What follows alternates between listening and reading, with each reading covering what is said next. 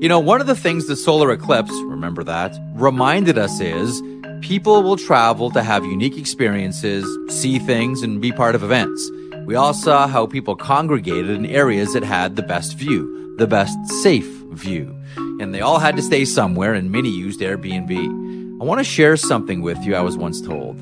One of the wisest things you can do when you host an Airbnb is find events in your area and let people in that community know that your place is available for out of towners. Many did this with the eclipse. You can do this as well. Your home could be an Airbnb. Seriously. It doesn't have to be your whole place. I mean, it could be. You'd be surprised what people are looking for when they travel. It's simple and it's really, really smart. You might want to think about it. You could be sitting on a whole new revenue stream. Concerts, sporting events, conferences. People are always on the move. Your home may be worth more than you think. Find out how much at airbnb.ca slash host.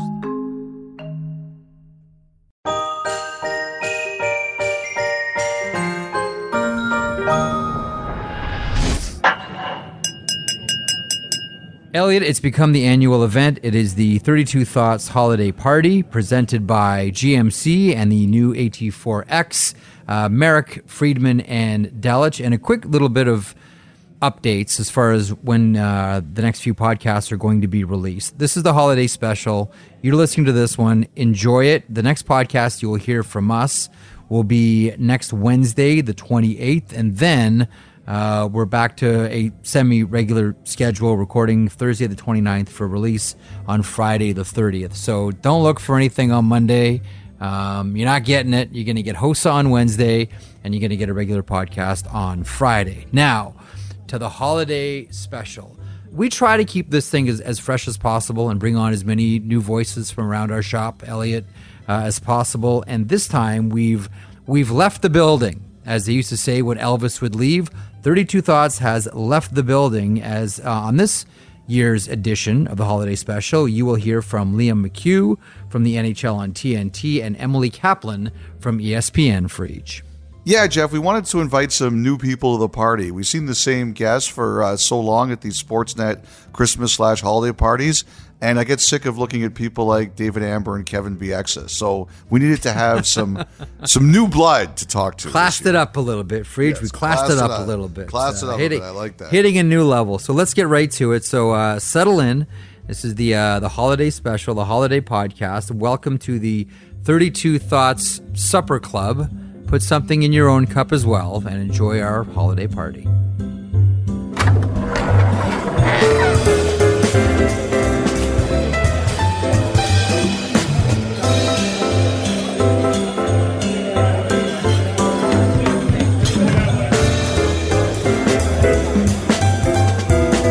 Always good, Elliotte, to welcome Rick Ball to the party, play by play voice of the Calgary Flames and Hockey Night in Canada. Rick, how are you today, and what do you find in your cup these days around Christmas, around the holiday season? First of all, I'm well. Thanks for asking, guys. And secondly, it's always red wine. It's always probably some big, bold California cab. I'm a bit of a knucklehead when it comes to wine. I like it, uh, but I'm not that sophisticated, so doesn't change that much over the course of the year, and Christmas is no different. Kelly Hrudey says it's a three hundred dollar bottle of wine. Is that true? Yes. Yeah, because he's drinking uh, Yellowtail.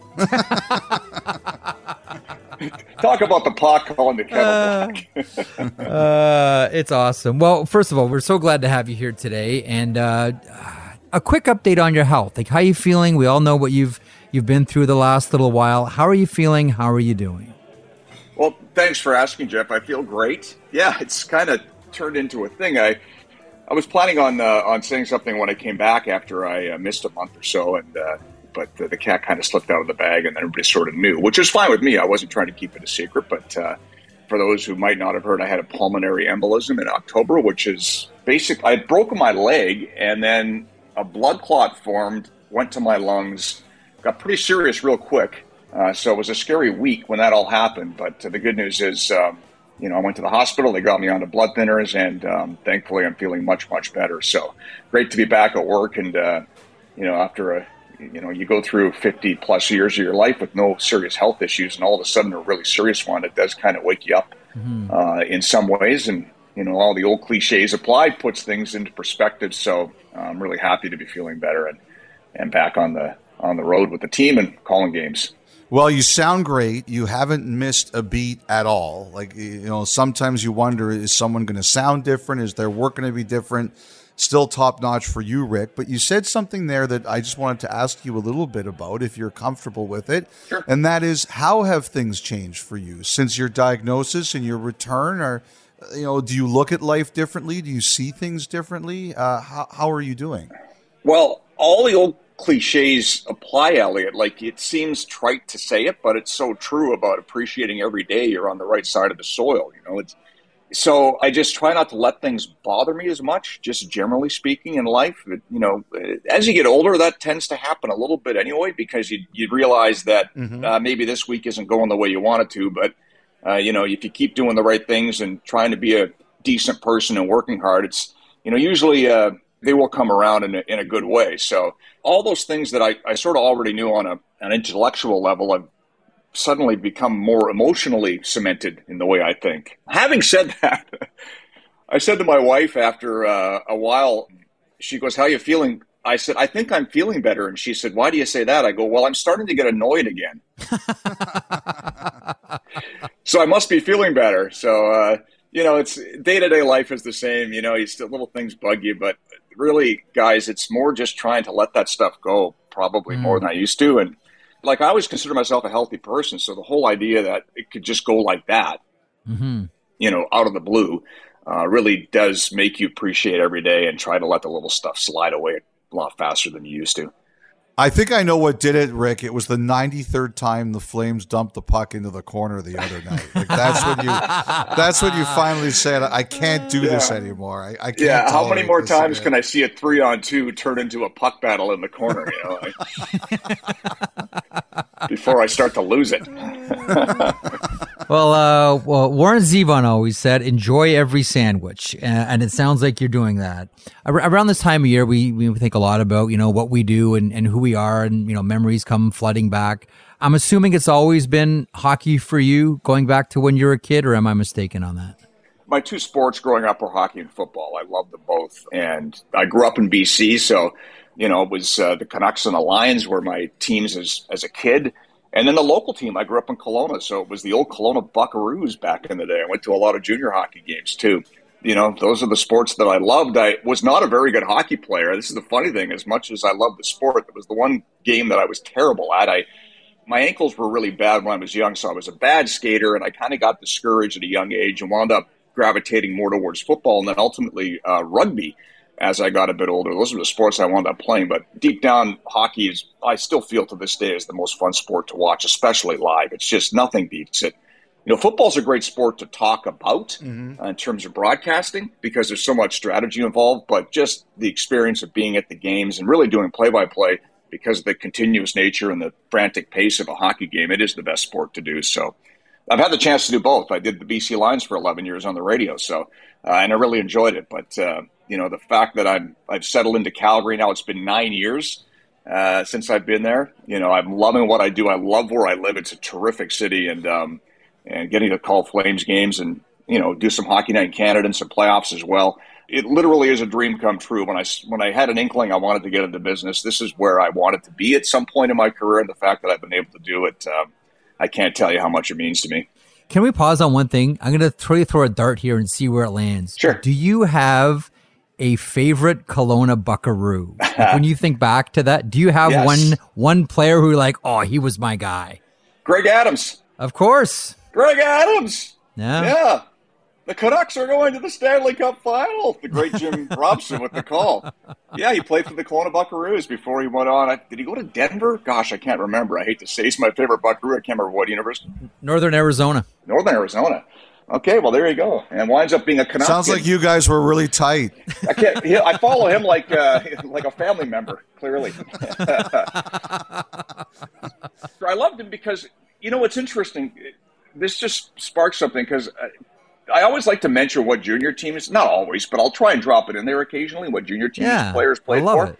I love it because when I grew up in Kelowna um, especially before the Western Hockey League got there, because more players, especially back then, they see a lot more guys go through the junior A route and now and then university and make the NHL. That didn't happen as often back in the day. So when I grew up in Kelowna, to have a guy that played in Kelowna or was from Kelowna play in the NHL, and then to hear the broadcaster mention that on the air really meant something to me, you know? Hmm. And I think about that now, these small towns, you know, some kid played for the Medicine Hat Tigers or whatever, I'll mention it. And I usually mention it because Kelly Hrudey's a Medicine Hat Tiger alumni and he demands that I say it. But uh, it's just an example. I, I, just remember as a viewer back in the day when I was a kid to hear somebody mention, hey, this is a former Kelowna Buckaroo, Greg Adams or whatever, you know. And I always thought that was cool. So I try to work that into the broadcast. I don't do it all the time. It can get distracting, and you just don't have enough time to do it sometimes. But once in a while, I'll, I'll drop a mention in, and, and specifically for that reason, because I remember what that meant to me when I was young. Well, when you think of hockey as a kid, like I always go back and okay, I got this present, that present. I remember this, you know, pair of you know hockey skates or whatever. Was there anything from Christmas time as a kid that particularly stands out for you? I got an old, I, well, I don't know how old they were when I got them, but they, a pair of Daoust skates that I loved. Hmm. We used to live next to a pond that would freeze over growing up in Kelowna in the wintertime. And I go out there and, you know, dad would shovel off a couple hundred square feet of snow for me to go skate in this bumpy old pond with these old Daoust skates that, uh, tube skates that uh, I actually, oh, it's wow. funny you mentioned that. Cause I went online the other day to see if I could see find a picture of them. And I think I found them, but I, I couldn't quite remember exactly how they looked, but gosh, I must have been seven years old, maybe six at the time. And that was a Christmas gift. So that, that's definitely something that sticks out to me in terms of hockey related. Did you pronounce them Daoust? Because we used to always pronounce them doused. Back then, I probably said doused. Same. You know when it changed? When Dan Daoust got traded. Yeah, you and became a Maple Leaf. hey, I'm a Western Canadian. You expect me to understand the French accent? uh, those are those are great. What's your favorite hockey memory as a player? As a player, uh, not I don't have a lot because I quit when I was so young. But I remember is how bad a skater I was, not being able to keep up with anybody. Honestly, I think the last year I did I played hockey, I was probably nine. So yeah, I don't have a ton. Just you know, I loved it. I loved it. Friends of mine wanted me to play, right? So they would try, they, like they convinced me to come out, and that's how I got started. I loved the game as well. I wanted to try it, but uh, I gravitated towards playing football at about that age as well. Played flag right after that, so I have more memories playing football uh, because mm-hmm. I played it as I got older than hockey in terms of the playing side of it. Okay, I asked you about the Buckaroos. You were the former play-by-play voice of the Rockets as well. When I say Kelowna Rockets, what comes to your mind right away? Hmm oh, what comes right away? I would have to say, in the time I was there, probably the process of trying to get a new arena built, mm. because they played when they moved from Tacoma. They played in the in the old Memorial Arena, which was a you know mid-century sort of it's a war memorial arena built in the early 50s i think so one of those great old rinks but not really what you would expect for major junior hockey i think it only sat under 2000 people the ice surface. I was just talking about this with Greg Millen the other day because as an old goalie, we're talking about the old Boston Garden and you know the odd in Buffalo and all those rinks that had the small Chicago. Of course, he played there and how it changed the game. But the rink at Kelowna Memorial Arena, the ice surface was 20 feet shorter than regular. It was 180 by 85, so it was 20 feet shorter and five feet narrower. You know what? That's St. Mike's Arena in Toronto. We had the exact wow. same thing. St. Mike's was the same. Well, I remember skating in there, like playing in there as a kid, and the board, and then the end boards. Like I'm six four, so if I would go on the ice, even fully grown, the boards on the on the ends were like at almost at head height. Like they were really tall, hmm. and they were like concrete. It was like hitting a wall. Uh, so it was this kind of cool old school arena, but totally underserving a, the level of hockey that had come to town. And they had a deal in place when the team moved to get a rink built, and it all fell apart and it was a really tough four years for the Rockets. It's interesting now because they're one of the cornerstone franchises in the CHL. The Hamiltons still own it, do a great job there. I did it for five years, and the first four were in the old rink. And for those four years, it was on shaky ground because they were having trouble getting an arena built. It was a tough deal financially because they couldn't put more than 1,850 people in the building. And then they finally got the arena done. And as a guy who had been in Kelowna all my life at that point, to see that arena get built really meant something to me. We had a similar deal fall through uh, for a new rink prior to that. The Kelowna Wings were there, you may recall, back in the early 80s. They did have a Western League team for a few years that wound up becoming the Spokane Chiefs because they mm-hmm. left because they couldn't get an arena done. That deal fell apart. And then we waited for another 14, 15 years to get a new rink when I was still living in Kelowna. So it really meant a lot to me to see that happen as a guy who was from there and to see, A, that it secured the Western Hockey League. It's been a fixture there now since and B, a lot of the stuff that we weren't getting in a city that was growing and a real nice place to be, all just in terms of, you know, concerts and performances and conventions and all the things that you get with the new building um, started to come. And of course, I left shortly after that, went to the coast. So I didn't get to enjoy it that much. But that's the thing that sticks out to me. Now, on the hockey side, it was really cool just to be on, like, I think about all of the great players I got to watch play in the five years I was there. Marian Hossa, Jarome Iginla, you know, Patrick Marleau, like so many guys who went on to be stars of the National Hockey League. Mm-hmm. I knew it was a great league, but to see that up close and personal for half a decade and then see those guys go on and have the incredible careers they did really uh, cements to me that it's the best junior league in the world, obviously. And, and it was a great place to cut my teeth as a play by play guy and try and get half decent at what I do. Let me ask you about one player specifically who I believe was there while you were calling. I think that we've unfortunately totally forgotten how good Scott Hannan was as yep. a defenseman. He was one of my favorite players when he played. What was it like to call him in junior? Just saw him. I was just oh, in San yeah? Jose before Christmas and had a nice chat with Scotty. Bumped into him on the elevator. Hmm. Still talk to him every chance I get. So he, I, I watched him from a 16 year old right through the last year that he played junior before he went on to the NHL. And I told him this story. We're doing a game in Kelowna. Tim Burke is the head of scouting for San Jose. And you know, when you do junior hockey on the radio, you're by yourself half the time. And I asked him, I saw him before the game. I go, "Hey, can you come up on the first intermission and be my guest?" So he comes on. We talk a little bit. He was a great guest. Anyway, the intermission ends. We're in commercial break, and before he leaves, he goes, "Who do you like on, on the Rockets?" I said, "Scott Hannan." Now I don't. I'm not telling any. Like it's not like he didn't know who Scott Hannan was at that point. The guy was a highly touted prospect. I said, I've called every game he's done in the Western Hockey League, and he's. I don't think I've ever seen him getting beat one on one. And then, of course, they wind up taking him in the first round of the draft, and uh, he goes on to play over a thousand games. So, did you apply for a job after that, Rick? Like, did you say like, where did you send the invoice? I found him. I found him. when I saw Scott the other day, I said, "I'm still waiting for my check from you, buddy." I think you know who knows what would have happened if I hadn't had that conversation. So, he was uh, a really good junior. He scored more in junior, as a lot of guys do, but I knew he'd be a steady Eddie you know, he was always built like that as a even as a teenager, kind of a thick chested guy, just strong.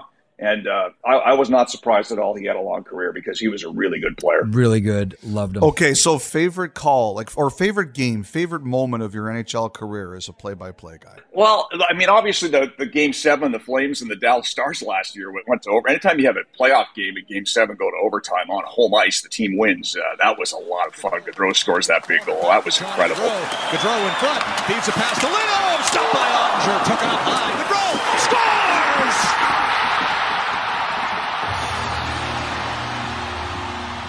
And all I think about when, I, when people ask me about the call, I don't think it was particularly great, but what I do remember is that uh, is to shut up because the crowd was going crazy. I learned this from a lot of the guys that I really enjoy as play-by-play guys to sometimes just let the pitcher speak for themselves. And how do you top that, right? Guy scores in overtime in Game Seven on home ice of a playoff series. The building's going nuts. They cut to the crowd outside. You see stuff flying up in the air. I'm like, just lay out. So that was a lot of fun. The best game I got to do was that Halloween game in Nashville a couple of years ago, uh, where Tkachuk scored the overtime winner on the chop between the legs oh, from the hash marks. Between the legs, yeah. We'll break out with a long pass to Lindholm. Brodie going to the goal. Lindholm to the middle of the shot block. Tkachuk scores! Matthew Tkachuk! What a goal! Less than a second left in overtime. Tkachuk with a beauty, and the Flames complete the comeback and win six to five in Nashville. Seriously, I don't know what to make of what we've just witnessed here, Rick. And did he go between his legs on that yes, goal? Yes, he did. Absolutely, he did. That was an unbelievable finish. I couldn't believe what I saw. Right, it took me a second for it to register how he scored. But what gets forgotten is they had come from behind and scored. He scored with like 20 seconds left to tie the game in the first place. Mm-hmm. Um, so that had a bit of everything. So that was, you know, it was a kind of a mean nothing middle of the season game, but in terms of excitement, uh, it's definitely right up there with the most fun games I've, I've had a chance to call. That is one of the great comebacks in Calgary Flames history. What a goal. Were you celebrating that game because it meant that you could get out to Broadway? Like you were just mad it went to overtime?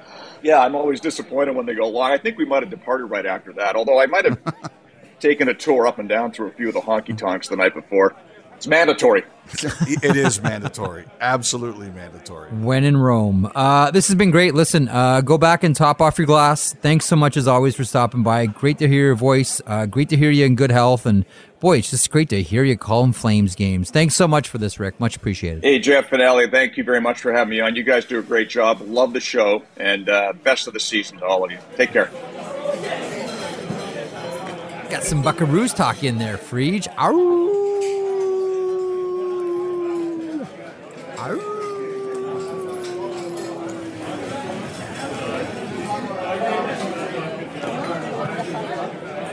So, Elliotte, the uh, the holiday party here, soldiers on, and uh, I've always maintained that this industry needs two things: people with more ink and pro wrestling backgrounds. And uh, our next guest here on the party has both. Uh, he's Blake Murphy. He's one half of the uh, Fan Drive Time show, Monday to Friday on Fan 590 in Toronto. Blake Murphy, how are you today, sir? I am excellent. That's a great introduction. That's a great tagline for what I bring to the table. Uh, nice to talk to you guys. Elliotte's going to play bartender now. Go ahead, Frege. Well, first of all, before we start peppering you with questions, we uh, always ask someone if there's something they'd like to sip, whether alcoholic or non-alcoholic. Uh, is do you have a preference? This time of year, uh, I'm going to ask for a hot toddy. Uh, just uh, nice. So my dad like swore by that all you needed if you were under the weather or to warm up or anything like that is a hot toddy. So just like boiling water, whiskey, honey I know some people like the cinnamon in it. I go with lemon instead. Yeah. It's uh, time of year. I have to say that during one of the NHL's uh, lockouts, which was 2013, Gary Lawless, who's now in Vegas and was covering it for the Winnipeg Free Press at the time, he introduced me to the hot toddy. I was never a big fan, but we had some cold nights in, in Manhattan, and he said, Look, you want to warm up? This is what you do. Hmm. And uh, I am a fan. So, Blake, you are a man of great taste. I am very appreciative. I would almost guarantee that I had several hot toddies around that same time because I was interning in Edmonton at that point. And I don't know if you guys know this, being NHL guys, if you were in Edmonton during an NHL lockout as a sports writing intern, there is not a lot of stuff to do or work to do. So I uh, had to fill in the gaps between like high school volleyball tournaments and U of A wrestling tournaments and stuff like that somehow. Well, Blake, you are clearly a gentleman, a scholar, and a judge of good liquor. So, welcome to the program. You will be right at home here. I'm going to ask this open ended, and I'm hoping you can maybe, I'm going to try to bias the jury here. When I think sports around Christmas, I always think of growing up and going to see wrestling at Maple Leaf Gardens on Boxing Day. For our American friends, that's December 26th. Tunney used to always run a show, was the only promoter in North America that did it. So they drew in a bunch of you know talent from all over Florida, Georgia, different parts of Canada, Michigan, and it was a really cool card. When I say sports around Christmas, Blake Murphy, and I'm crossing my fingers, hoping you have something wrestling to offer, what comes to your mind? Unfortunately, I don't have much wrestling to offer. Um, I don't want to age you, but I would have been a little too young for those met oh, yeah. shows. Um, I have gone. They do house shows at uh, Coca Cola Coliseum right before New Year's every year. I've yeah. gone to those a couple times, and they're just like the small, like nothing's televised, no big names really. But I actually I ran into Giannis Antetokounmpo and a couple of the Bucks there one year. Uh, they were just like in Toronto a year early, so that's my best like holiday wrestling memory. For me though, the sports thing. So um, my parents are separated. My dad lives in Newfoundland now, but when he still lived here it was we did Christmas Day at my mom's and we did Boxing Day at my dad's, and that's when we'd open the presents and have like a Christmas dinner and stuff. But the reason we did Boxing Day with my dad was we would build it around the World Junior opener every Boxing Day. Obviously, for me, Christmas Day is a big NBA day, five games in a row. You just kind of keep half an eye on it while you're opening presents and getting drunk with family and stuff like that. But until my dad moved back to Newfoundland a few years ago, uh, yeah, the the Boxing Day Christmas built around whatever time the World Junior opener was at is the the big holiday sports one for me.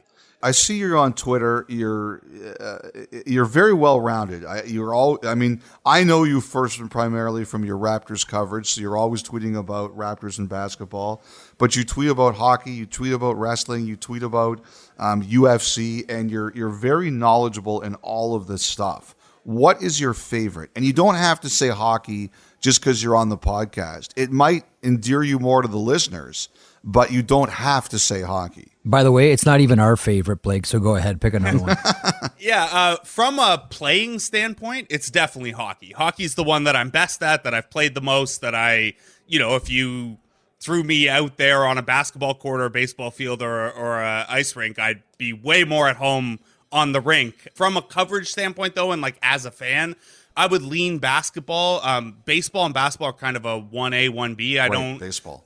they just scratch very different itches for me. Like basketball's so entertaining, it's so personality driven. Um, it's so fun to write about and be at all the games. And then baseball is just like, well, yeah, I'm a giant nerd and like numbers. So here's all the numbers you could possibly want. I'll say basketball for the purposes of giving an answer, but the reason that I'm, you know, I, I still tweet about all those things and talk about all those things is because I like them all. What kind of hockey player were you?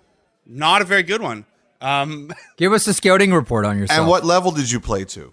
I got up as high as A. I think I probably did like a cup of coffee at AAA at one point, but I wasn't very good. Like I'm five foot ten. I was a defenseman, kind of like a not a stay at home, but like a, a steady pair of hands. Like enough to, if it gives you any idea, like I transitioned from being a defenseman in hockey to being a defenseman in lacrosse pretty seamlessly. So you were dirty. You used to chop people and things. Yeah, like that. once people caught up to my size, like I was five nine or five ten, like early, and then everyone else kind of outgrew me as far as defensemen go. But yeah, the the sales pitch for lacrosse when I stopped playing travel hockey was, hey, what if you could play hockey defense, but the stick is legal? And that was a very easy sell for me. Um, you know, usually at, at that age, when you say I'm a stay at home defenseman, usually that means I'm not fast enough to join the rush. So I get it. Trust me. I No, was, the uh, opposite, honestly, is like Really? when I yeah. So when I stopped playing travel, so around the time I was, I think, sixteen. That's around when my parents separated, and then like the driving toll and the cost toll of playing Yeah. rep. Like my dad was kind of like, dude, you're not going to make any junior. Like, what are we doing here? That's when I started playing lacrosse and I started wrestling, uh, and I went down to house league for hockey, and I just played once a week, and and then I moved to forward, and I was like leading. It was the best. It's like you score way more points. You're you go from being like the fifth defenseman to being like the number one center. It was great. The speed wasn't an issue. It was more the size once you got to the contact ages. Tell us about wrestling. Tell us about that because I one of my best friends is Sean Pierson who fought in UFC. He's got an amateur background. We work out together, and every now and then he'll say like, "Hey, let's spar," and I'm like, "Oh God, here we go." I've never even come close to taking him down. I've never come close. Like even sometimes do like, "Hey, let's just hit shoulders and knees." I haven't come close. Like he, he just like does whatever he. It's it's it's humiliating. What kind of wrestler were you? Uh, again, not a very good one. Um, so this is uh, this is why you try a bunch of different sports when you're done playing the one you thought you were good at to, to find out where your strengths lie. Yeah. Um, I really liked wrestling. Um, so the high school that I went to in Cambridge, Ontario, is called Monsignor Doyle. It was a small, like 750 or 800 students. It was like the smallest of I don't know seven or eight high schools in Cambridge, and we weren't good at anything for sports except we had won like 15 straight district wrestling championships. Uh, it made no sense. Uh, like there was a, a high school in our district that was very heavily like farmer and, and there's a Mennonite community not far outside of Cambridge. So you get all these like dudes who look like they're full grown adults. Yeah. Uh, and Monsignor Doyle would just dust them. It's from drinking farm water their whole lives. Trust me, we see that. I'm in the OM. My kids play in OMHA. We see that when we go to some of these towns. Like, holy smokes, where'd this mutant come from? Yeah, um, and obviously there are weight classes, but it's still intimidating when you know I have the most facial hair on my team, and that's like bad sideburns, and these guys come in with full beards. Um, no, but uh, so because in large part because we had this coach, his name was Chris Lowry uh, or Mr. Lowry. He's retired now, uh, an awesome, awesome gym teacher and wrestling coach from London who would come into Cambridge. Uh, as one of our teachers. He was the best. And yeah, for for that reason we had just all this success at the high school district level. I I think I finished as best as like third in a tournament once, but that was like pretty good.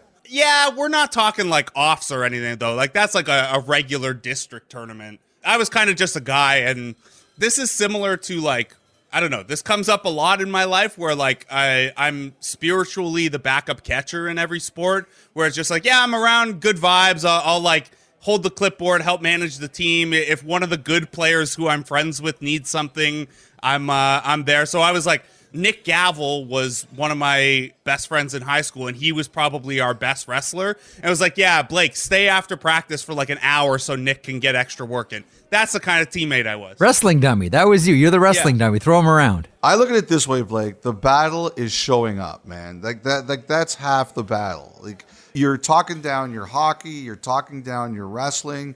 You were there. A lot of other people would have Totally. left. So I'm impressed. Now, I wanted to talk to you about like your route here. Uh, right now, you and Ben Ennis uh, co-host the uh, afternoon drive on the Fan in Toronto. Uh, you also did a lot of Blue Jays last year. I think you co-hosted like the pre and post game stuff, right? Not the uh, broadcast, but before and after the broadcast came on. You love your Jays. Uh, what was your kind of path here? Yeah, so it's a long and kind of convoluted one. So for anyone who doesn't know, I have a business degree. I was working for Toyota, uh, and I, w- I I spent a couple years just kind of writing on the side for fun.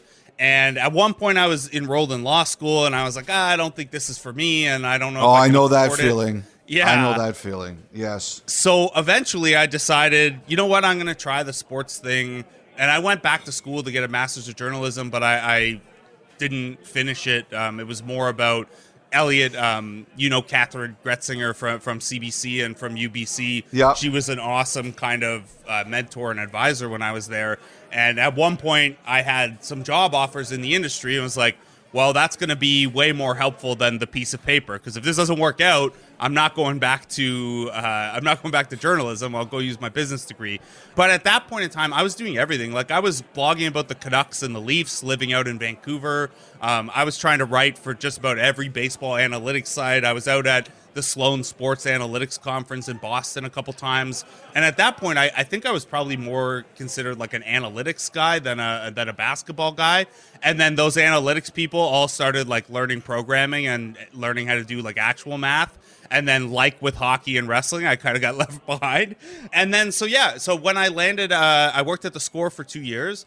And originally, the idea was I could be this versatile piece that would bounce around. And then, really, really quickly, I had kind of gotten established as one of our top basketball people. Um, I'd also, for a long time, written at and helped run Raptors Republic, which is like one of the, I think, probably the longest running Raptors blog. And we've, you know, we've produced a ton of writing talent uh, around the city and around basketball. And it was so cool. During the NBA Finals, I think there were eight people credentialed who had at one point written for Raptors Republic.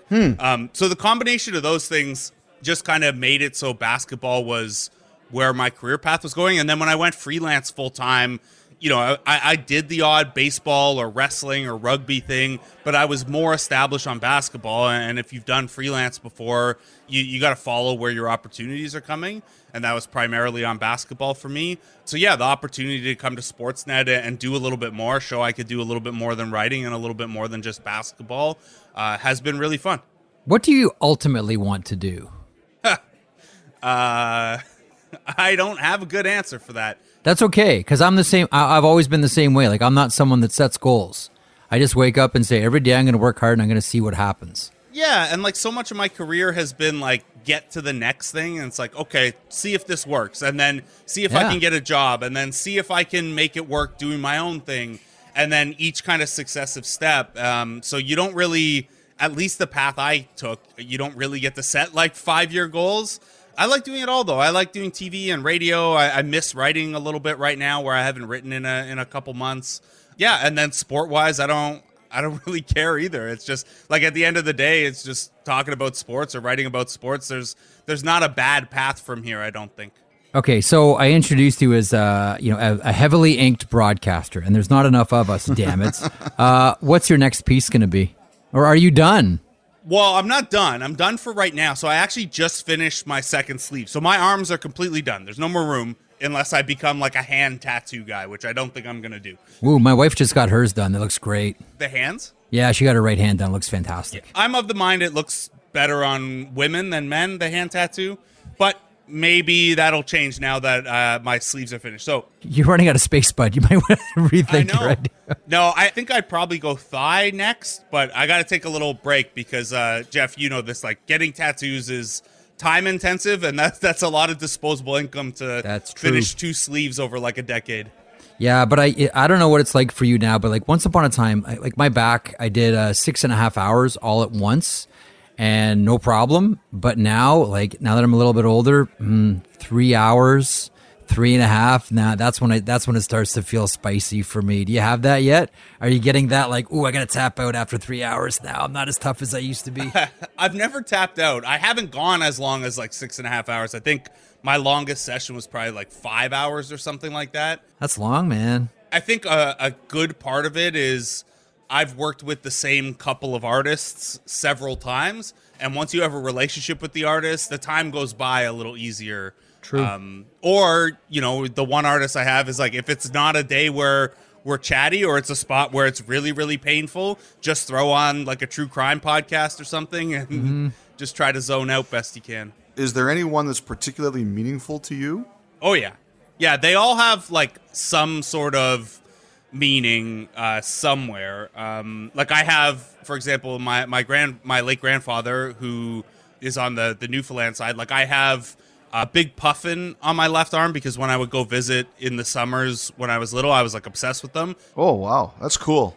And as part of that, part of what we built out there, it also has like my uh, grandfather's tags from the the Korean War on there as well. So That's that's, great. Wow. You know, that's an example of one. I have one for. It doesn't like say their name or anything like that, but one of one each for like my brothers and my nephew and my mom. Like just especially like as I got down to the like running out of space, it was so easy to find little fillers that are just like kind of wink wink to this family member or this thing Yep. from my life. But this is the most sports related one that I have, and it's gonna sound stupid, but I have a little cartoon moose, hmm. and it's my own drawing. So what happened there was during the Raptors championship season. I've always taken handwritten notes during Raptors games, and people get a kick out of like I use a shorthand and have messy writing, so it looks like scribbles. But sometimes instead of using a player's initials or a player's number, I would like draw a little symbol for them. And when the Raptors had Greg Monroe, whose nickname is Moose, he was supposed to be like the 15th man, never play. And I would draw when he checked in a little moose. And I'm a terrible drawer, but he started playing enough that I was drawing a moose like almost every game, and my moose drawings were getting better. Uh, and then both the Raptors centers got hurt, so he was like starting games. And at one point, someone was like, "Oh, if the Raptors win the championship, you got to get that tattooed." And I was like, being a smartass, I was like, "Sure, if the Raptors win the championship, I'll get this tattooed." Um, the worst part is about like I, I went through with it obviously after the Raptors won the championship, but they traded Greg Monroe away at the trade deadline, uh, and then played against him in the playoffs. But I didn't feel comfortable getting like a Raptors tattoo or something like that. So that's kind of my commemorative. I covered an NBA championship tattoo. That is very cool. Listen, um, this has been a lot of fun. Listen, best to you and your family at the holiday time. Uh, Merry Christmas. Best of the new year to you and your family. And uh, let's catch up soon, Blake. It's been a lot of fun. Yeah, thanks so much, guys. Appreciate you having me. Appreciate the hot toddy, Elliotte. Um, no, great that you mentioned it and have an awesome holiday and a great 2023. Your star is rising. It is.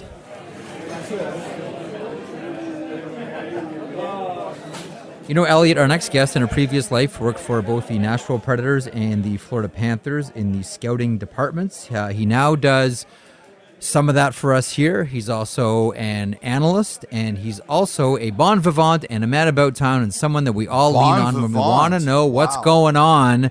He is Jason Bukala, and uh, he joins us here on the uh, the holiday extravaganza. Books, how are you today? I'm, I'm great. Uh, I don't. I have no idea what you just said because I'm just a hockey scout. But I'll. Just, I'm fantastic. Thank you very much. Okay, well, the one thing we know about hockey scouts is they don't like their cups to be dry; they like them to be runneth over. What's in your uh, in your mug these days? My wife Michelle and I are huge craft beer connoisseurs. Like we've been touring around doing the craft beer thing all over the place. So I'm a lager. She's an IPA. But anything craft beer, lager, local, like at the World Okay. Juniors, if I happen upon something out there, I'm having it for sure. Okay, give give your favorite one a plug here on the show. What's your favorite craft brew? Oh well, Powerhouse Brewery here in London is our our, our go-to favorite right now. Excellent, excellent, excellent. Um, so ar- around this time of year, um, for you traditionally, and however many years back, it's all been about tournaments, uh, and not just the the World Juniors or the U20s, but there's all kinds of tournaments, both in North America and overseas as well. Do you have a favorite? Like, do you have like one favorite tournament you've ever been at? Maybe it's because of one dynamic performance by one player. Maybe it's a dominant team. Maybe it's just you had a good time. Is there one favorite tournament in your history? Well, let me predate my time in the NHL and and satisfy you. Love this stuff, Jeff. Like uh, the Toronto Marlies tournament when I was working with the Soo Greyhounds way Oh, back in the day. Yeah. The Marlies was always, you know, the, it was always the Whippy Silver Stick, but everybody looked forward to the Marlies, right? And uh, that was that. That was a lot of fun. And it was just action packed, and uh, that was always a fun event to go to. My favorite overseas event, uh, I have to say, World Juniors Helsinki. What are we talking here? 2015, I guess, turning into 2016, like the Puljujärvi team. Um, when Finland won it there, that place was just electric. It was probably my most satisfying World Juniors that I've that I've ever been to. Uh, it was awesome. Was that the top line? Was it Puljujärvi, Laine, and Aho? It was, yeah. It was Yeah. And then on the back end, uh, the right shot D that Dallas drafted and has since gone back. I'm, I'm dating myself off the top of my head here, but Honka. Honka, exactly, Honka, and he had the brother too, right, Elliotte? Um, so the atmosphere was absolutely electric. And if you guys have been over there uh, in the big rink in Helsinki, um, where Jokerit played, it's sitting. It's, it's kind of sad because it's just sitting there right now, right, with what's going on in the world. But um, uh, it was it was just outstanding. And, and the Finns, they know how to throw a party, and when they're winning, it's uh, it's double downtime over there. so you know jason what i wanted to ask you was your path like you're on sportsnet now and, and many people will know that you spent about 15 years with the panthers but you talked about sault ste marie how did you get from london to here So thanks for the question. It's I don't get asked it often enough, and I think that people have to understand that to become an NHL scout or to become anything in the NHL, the journey, if you're not a player, it's like an apprenticeship that never ends. And when I was done uh, playing junior hockey in St. Mary's and Stratford, I was a goalie. I immediately got into coaching, and coaching led me through the junior ranks, like junior development hockey in the area, then junior B in St. Mary's, and as the GM there. And I was fortunate because Dave Torrie, who's a pro scout for the LA Kings, got hired as the GM in Sault Ste. Marie. Craig Hartsburg, it was a lockout time, and Craig Hartsburg ended up coming back to us in the Soo. We had Jeff Carter there. We had a heck of a team uh, back then. Anyways, they, he brought me on as a director of player personnel in Sault Ste. Marie. I stayed there for four years. We had a really successful run. And as you guys know, success breeds opportunity. So uh, a lot of NHL guys are rubbing elbows with me, just asking about our players. And I got hired in Nashville to start. Paul Fenton uh, gave me my opportunity in Nashville. I interviewed one summer, didn't get it. It went to Gord Donnelly. I kind of stuck with it. I got it. Stayed in Nashville for five years. Dale Tallon takes over in Florida. Scott Luce and I have a history together. Um, you know, really, Scott and Dale bring me over from Nashville. And then, uh, to be honest with you, it was never a goal to be a director of scouting in Florida. We had an awesome, awesome staff there, like uh, Aaron Janelle, Scott Luce, Al Tour. I mean, these guys are some of the best people, best human beings you're going to find on the tour. Unfortunately, uh, we went through some upheaval there. Uh, Tom Rowe uh, decided that he wanted to make some changes, and uh, I ended up being the director. So, am I grateful for the journey? Absolutely. Um, am I fortunate? 100%. You know, now I get to rub elbows with guys like yourselves, and, and, and it's been really Oh boy.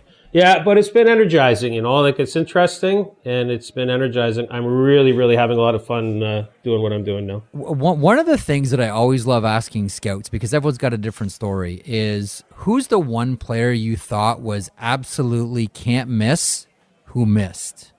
Oh, that's a that wow. That's a there's somebody every year, right? As far as guys that we drafted, I have to say that um, we, you know, in the 2016 draft in Florida, when we were going through those changes, uh, we had a couple of picks in there that I thought were going to be at least better than what they turned out to be. And uh, Uh, in the second round, we drafted Adam Mascherin, who was coming off like an incredible junior career and scoring a ton in Kitchener. Uh, but having said that, I thought that he would be like a, a middle six power play guy. You, you stumped me a bit only because there's been a lot. I hate to say it like that. Scouting is not an exact science. You have to hit on your first and, and second round guys. The guy that though that comes to mind is Henrik Borgstrom for sure. He's the one that I keep coming back to. Henrik Borgstrom's in the Washington organization now. He was our first round pick in 2016. He might have been, and I think if you ask most uh, scouts on the tour, he might have been one of the best college players after he was drafted that we've ever seen. Like this guy was absolutely electric with the puck. Bryan McCabe thought he was a, a can't miss as well with us, but it just never worked out. And without going into it too deeply, I, I would say that uh, given the state of the, the world right now, one of the things with Borgie was he wasn't prepared between the ears. He wasn't mature enough yet. And I think we could have done a better job developing him and taking care of him off the ice uh, to maximize his potential. And I think teams ever since that time, 2016, are doing a much better job of doing that. That was the 2016 draft, right? Where you guys grabbed Borgstrom and Adam Mascherin. Yeah. That was 216. Then we got Stillman in the fourth that year. It was the the next year that you guys almost set the franchise up for a decade. Tell us about pick number 40 and tell us about pick number 39 of the 2017 draft. It's a good one. this is the fun part of scouting, and so we're at the draft, and uh, we're we're we're sitting relatively close to the front, and to the left of us, this is the uh, Chicago draft, and to the left of us is the Dallas table, Joe McDonnell, Jim Nill, and so Dale Tallon and I are sitting obviously at the front of our table, and we're managing our list as we always do. We're sitting on a player, and we're sitting on a player, and it's like, do we want to make a trade? Are we just, and you know, you're rolling the dice. You're sitting there, you're getting nervous. Well, it comes to pick number 39, and from five feet away from me, Joe McDonnell announces Jason Robertson. And Dale and I look at each other, like just gobstopped. And, and then, you know, you're trying to be cool about it. You keep looking straight ahead at the screen, right? But, you know, we're irritated. We're not happy at this point in time. So the, in the little three minutes you get in between picks, we, we selected Heponiemi next uh, at 40. Swift current, yeah. Yeah, for, and he was a hell of a junior boy. He's, Oh, I he's- saw, yeah, the yeah, Memorial Cup, yeah. cup of cup of coffee right now in Florida, but I, I'm not sure it's going to work out. But can you imagine if we would have got Robertson? But to Joe McDonnell's credit, well, I can't even say to you what we said on the on the floor to each other. I, I can't like the the interaction between uh, especially Joe Dale and I. It was classic. Joe McDonnell is is one of the best guys historically at, at drafting Yeah. players. Well, th- that's why I think a lot of people wonder, like, well, why did they just move up like three picks to take this player? Because at, at the time, like, people watching aren't scouts and they don't understand the value of these guys. And sometimes, you know, moving up a few picks to get the player that you want, even though it costs you, a, a, you know, a couple of picks later on in the draft, like, it's stories like this where you go, oh, if you're a Panthers fan, why didn't we move up a couple of picks to make sure that we got the guy that we wanted? You know what we would have had to do, Jeff, is we would have had to get on the horn with whoever was picking two or three picks in front of Dallas, and you know it wouldn't have been like a Dallas call because obviously they were sitting on the same player. But Yeah. you're absolutely right, and you know that's the roll of the dice at the draft. I mean, if you look at the Mackenzie Weegar pick, uh, going way back to uh, whatever New Jersey in 14, I guess. Um, like we were sitting on Mackenzie Weegar, and you know he had in his back pocket invites to training camps, like development camps, but we were sitting on him. I, we turned to Dale and told him to call Burge in Montreal and tell him where we wanted to flip our sevenths. And Ver, Burge didn't like he was out of players on his list. So Burge says, "Yeah, I'll take your seventh next year." And we're like, "Perfect, we'll take your seventh right now." And we sat there, we sat there, and there's a story in reverse order for you because you know third last pick of that draft becomes Mackenzie Weegar, and yeah, we made a trade to get an extra pick. So you got to stay alive right to the seventh round. I guess is the moral of that story. Do you have to tell teams who you're going to take if so they don't lose their guy when you're making those kinds of deals? No, no, no. We don't have to do that at all. I, I don't. I can't recall, at least in the conversations that I've had, Elliotte, uh, with uh, other teams when we're proposing things. That's never come up on my watch. Uh, I can't say for sure that that hasn't been a conversation in the top couple of rounds if you're doing something like that um, with uh, the general managers, because you know there are some times that a prospect might be involved in those transactions, or there might be a player, a roster player as well. So clearly, the general manager's having a conversation and. I'm very busy on the floor. You guys have been on the floor. You see the way it is, and like I'm very busy on the floor managing a lot of things. And um, yeah, I've never had that that conversation. What is the biggest fight you've ever seen in a draft room over a player? Ooh, or a list? Or list. Well, okay. Um, we never really fought too much in Nashville. There's a lot of continuity in Nashville. Um, uh, in Florida, uh, the makeup of our room was a little bit more aggressive by trade, I guess you could say. One of the better uh, heated discussions, and I was 100% wrong on it. I don't have to uh, sugarcoat it. Was we really a lot of our staff were looking at Adam Fox at that same draft in in Buffalo, and as much as uh, some people on you know on my side of the room not because i'm not dividing the room i'm just saying where we were sitting on my side. It was like a lot of people in the room. There's a lot of action in that draft because we were transitioning a lot our large group of people. But i have to say that billy ryan who's now in montreal um, he really pushed for adam fox and it got heated. That conversation went on for a good 35 or 40 minutes. Uh, it was one of those uh, it was like, uh, well, it's Christmas time. It was like, you know, the Pope. We were voting for the Pope type thing. Like we took 10 votes on uh, who was going to get drafted at this time. And uh, anyways, I missed on that one. It um, That one got very heated. And um, full disclosure, I wasn't sure that his playmaking ability, we know what he is, right? He's, he's outstanding with the puck, uh, playmakers, sees plays develop with, you know, before they actually happen, makes plays through seams I wasn't sure that he could play fast enough and defend so that his element could produce the way it has in the NHL. And boy, was I wrong.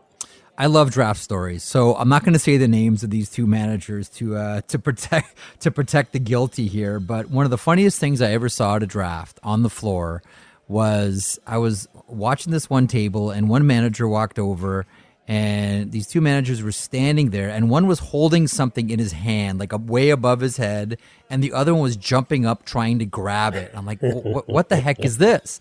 And so after the draft i asked one of the scouts who was at the table I'm like what was that all about? And he said oh this one manager and again i'm not saying who it is called our table and asked if our manager had any cigarettes because he was really nervous about something or out of cigarettes or something. So he came over and our manager made him like held it up and made him jump in front of everybody. And the other table had to tell him had to tell them to stop because they were embarrassing themselves.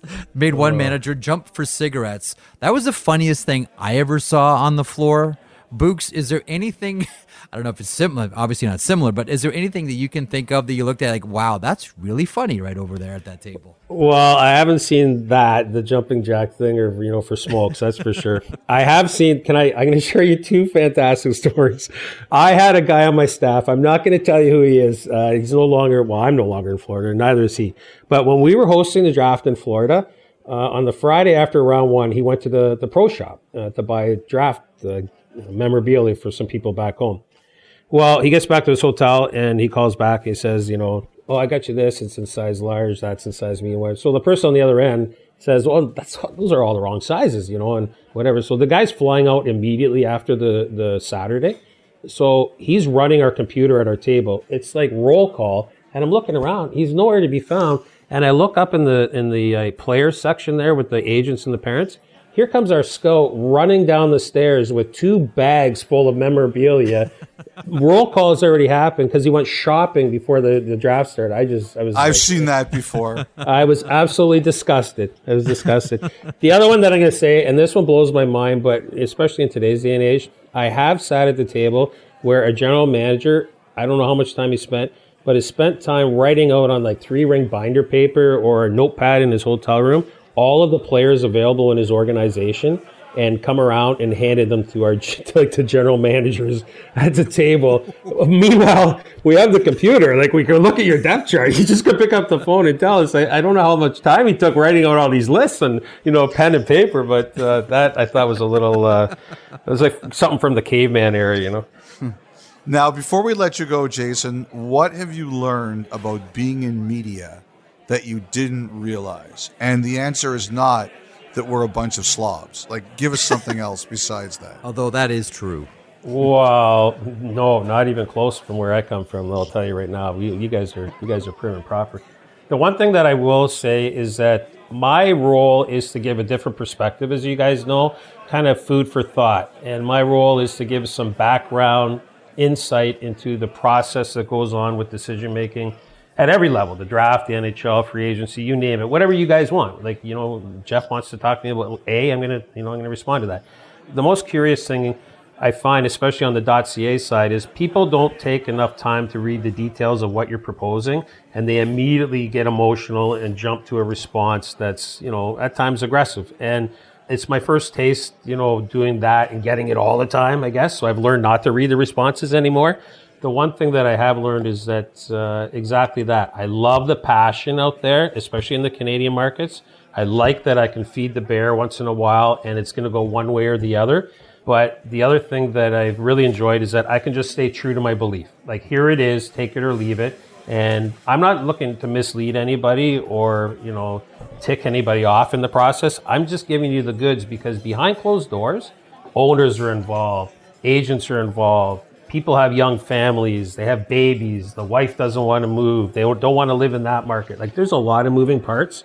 So I try and propose as much as I can with as much clarity, and uh, and then it's interesting to see the feedback. By the way, speaking of that, I loved your piece with Ryan Dixon on possible destinations for Bo Horvat. That to me, and I think a lot of viewers as well, and listeners and readers, is catnip. Total, total catnip. Keep more like those coming because you're right. You provide a uh, a different take and a, an opening to areas that I don't think fans are, are necessarily accustomed to. So listen, man, have a great rest of your holiday. We'll check back soon. You're the best. Thanks so much for stopping by. Uh, thanks, guys. Happy holidays, and I appreciate you taking the time to have me on today.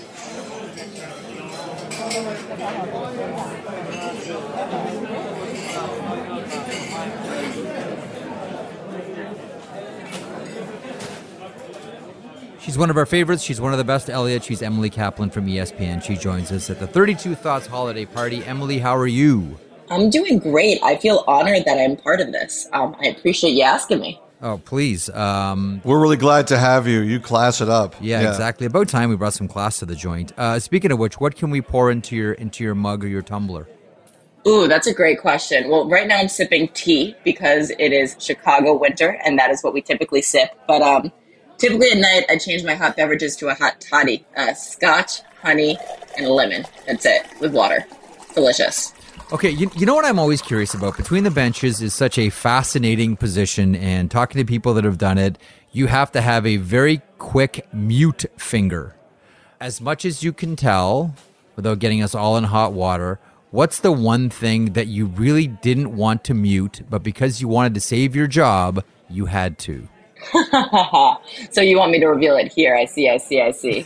um, you know, it's interesting because I do feel like my position uh, between the benches and my role, I'm different than anyone who's ever done it. And I think, you know, a lot of people who have done it are analysts who are former players and they've kind of followed the same code of conduct of this is what should be shared on the broadcast. And I come at it from a reporter's point of view where it's a privilege that I'm down there and I want to share the best insights I have with serving the fan um, somewhere that no one else can be. And I want to take them there. So sometimes the chirps I do hear, I do share on air. And um, maybe the guys aren't super cool with it um, all the time. I feel like I'm always towing that line of what boundaries can I push not to cause harm or not to embarrass anyone. But I'll never forget. I mean, opening night last season, first game ESPN had uh, in 17 years. I'm there in Tampa. They're playing the Pittsburgh Penguins, and I think. I reported that uh, Corey Perry skated to the bench with a death glare um, at somebody, and for some reason, everyone thought that was super offensive. But I'm like, what? He did. I don't see any problem with that. Uh, like, who who's offended at that exactly? No, I'm, I'm, you know what? And maybe there was something else I said that was uh, a little more revelatory, but I've definitely reported to on like some of the actual chirps that I hear, which I just find amusing. Like, I just think it's high entertainment. Well, I, I, remember talking to Glenn Healy about this, and I said, "What was the worst game or series you ever worked as far as interplay between the benches?" And he said, "Hands down, not even close. Chicago Blackhawks, Philadelphia Flyers, 2010 Stanley Cup Final. It was the saltiest, no holds barred, gloves off from the opening puck drop." Is there one game for you that's that stands out where you're like, "Oof"? This is nasty. This isn't just you know uh, clever chirping. This is like really nasty between these two teams. You know, the most recent game I did between the Rangers and Blackhawks was interesting because there was actually bad blood between those two yep. teams, even though they don't play very often. You know, it had to do with Jacob Trouba and Andreas Athanasiou, um, and there was some carryover there. But honestly, last year, early in the season, October, I had a Vegas Golden Knights versus Colorado Avalanche game And Jonathan Marchessault was sitting in the seat closest to me, which was an absolute treat because he was mouthing off the entire game. And that's when I heard the chirp that I feel like I've shared quite a few times, but someone on the Vegas bench just told Colorado, get out of the second round, why don't you? Which to me was the most piercing thing you could say to the Colorado Avalanche in that moment because of all of the playoff drama that they had. So that game to me, I was like, wow, these teams really don't like each other. That's awesome. Now, Emily, you've had quite a journey. You were uh, you were a sports writer before you became a sports broadcaster. What were your goals? Like, did you think that this would be where you would? I don't even want to say end up because you've got a huge career in front of you. But did you think that this would be where you'd be at this point in your career? No, I never dreamed of this. All I ever wanted to do was be a writer. I have serious middle child complex. I thought my dad hated me, so inherently to get closer to him, I picked his profession. He was a Sunday sports editor of the New York Daily News while I was growing up. He was also a hockey fan, so we bonded over watching hockey games. Um, but my dream was to be a writer. I went to the Penn State University because I said above Penn State, like we're Ohio State or pretentious like that. We're not. Uh, but I chose it because we were the only school in the country at the time with a specific sports journalism major. Um, I was print journalism. They made us pick a minor pretty much to safeguard us, saying journalism's a tough field. I picked English because it was like what came easy to me. Worked for the school paper all four years. Got a dream job at Sports Illustrated after college. I, you know, I thought that was it, and you know, I came over to ESPN again because of my love of hockey, because they gave me an opportunity to write for ESPN.com and own the hockey beat in that way. Um, and then when we got the rights, I kind of just volunteered. Hey, I'd love to try um, some stuff on air. You'd give me the opportunity. Um, and again, the fact that like I was between the benches opening night for that game in Tampa, like still is surreal to me. And I've gotten mm. past the imposter syndrome aspect of it because I realize that I'm adding value and I deserve to be here and I worked really hard for it. At the same time, little Emily Kaplan did not dream these things. First of all, let me just say the idea that you would have imposter syndrome. I understand why it happens, but you shouldn't think that. Like, I mean, you do an unbelievable job. Elliotte still gets that when we do the podcast together. can't well, believe, he, he can't believe he's on with me. Woo. you know, I appreciate you saying that. I just think it's a real thing that a lot of us deal with but never really name. Um, and once I was able to name it, and you know, I am somebody who's been a big proponent of mental health. I go to therapy. I've gone to therapy honestly since I was 10 years old. But once I was able to speak on it, I felt like it was powerful to speak on because I think it could help a lot of people realizing that they were in that position and they should get past it too. You know, Emily, if, if I could follow up on that a little bit, this um, particular podcast of ours, the one that we do over the Christmas holiday season, there are people who request it. And one of the reasons I asked someone once, like, why this particular idea that we had. And what they told me was that, you know, the first time we did it was during COVID, and a lot of people couldn't see their families, and that made life more challenging on everybody. And you just talked about how this is something that you've dealt with for uh, quite some time. What advice would you give to people who maybe have the mental health challenge? And how would you tell them, like, this is what helped me? And so if, if the holidays are a tough time for you, here's what you can do. Don't let other people's perception of you become your perception of you. It's so easy to say, but so much harder to follow. I think we're all feedback oriented people. We're always looking for input from the outside world. And that's fine, but you can only seek input from those whose voices really matter and keep that circle small. And the voice that matters the most is the one inside your head. And if you're confident in what you're doing and you have conviction, then you're going to live your happiest life. That's great advice. Great advice. Let me pick up on that a little bit. How many people have you noticed um, since you've been so visible on, on games now, more so than ever, have come up to you, specifically younger girls, that have said, I want to be like you? And how do you handle that when it happens? That's honestly the coolest thing about what's happened to me um, in the last year and a half. Little girls who come up to me at games, sometimes, you know, this is why I search on Twitter sometimes because I find these girls that are tweeting on me at me or sending me direct messages and I want to empower them and show them like, hey, I'm a real person and I see you and I want you to achieve your dreams too, authentically and however that may look. And it's really, really cool to me because I don't think, again, there's been many women who have taken my path to get to the role that I am, women who don't look like me, sound like me, have you know the same background as me um, and i want to show like hey you don't have to follow my path either just stay authentic to yourself and as long as you're authentic to yourself you're going to add value and you'll find a role in this crazy sports industry as well um, so that's always the advice that i give and it's really empowering to see these young girls a lot of parents of young mm-hmm. girls come up to me and say their girls like watching me on TV or they like the fact that their girls can watch me on TV and their boys can watch me on TV too. And I think that's another really important aspect of it that we're just normalizing this for everyone. So, what was the first time an NHL player came up to you and said, I saw what you said about me on TV, and they weren't that happy about it? Honestly, Elliotte, never. And that's the you know, oh like my God, the thing is, we trade lives. well, here's the thing. So, like when we got the rights at ESPN, our big belief was we're going to grow the sport through storytelling. That was so important to us. We're a Disney company. That's the fabric of all that we do. And for me, what I'm really looking to do is create storylines and characters in this league in the same way that we see in the NFL and NBA, because that's entertainment and that's what the fans really care about, who these guys are. And I think that I've made that the through line of all of my reporting, whether it's sharing the chirps I hear between the benches, whether it's player profiles, whether it's the more news angles that I do. That's always the basis of what I do. So the bottom line is, I feel like my that's all getting out there, and I think guys do understand. You know, the one dicey situation I probably got in last year, it looked awkward or uncomfortable to a lot of people, but it was the playoffs. I was covering the Carolina Hurricanes. I'm doing my bench interview with Rod Brind'Amour, and like two minutes before I'm about to get up there, he pulls Antti Raanta my job is as a reporter. And if I'm not doing my job, mm-hmm. you know, my producers get mad, the fans get mad. And so I had to ask Rod, hey, take us through that decision to pull Antti Raanta. Well, the camera did me a little bit dirty there because uh, as I'm asking it, you see me and Rod in the screen and sulking Antti just sitting right in front of us, not looking too pleased. And it was an awkward moment. And a lot of people were like, oh my God, I can't believe you would embarrass him like that. La la la la. Like that was so inappropriate. Um, but one, I was doing my job. And two, I said, you know, the next day if I showed up at the rink and either Rod or Antti had an issue with it, they would have come up to me. I'd been in Raleigh for like a month at that point. They knew me, and neither ever addressed it with me once. Um, and I think because they understood that I was doing my job as a professional, just as I respect them as professionals as well.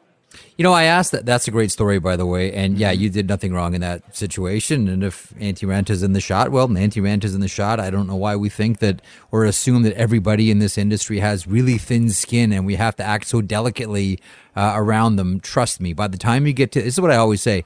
By the time any player gets to the NHL, they've heard everything, both positive, negative, nasty, all of it about their game. Nothing I'm going to say or you're going to say or Elliotte's going to say is going to come as a really jarring remark to these guys because they've all heard it before.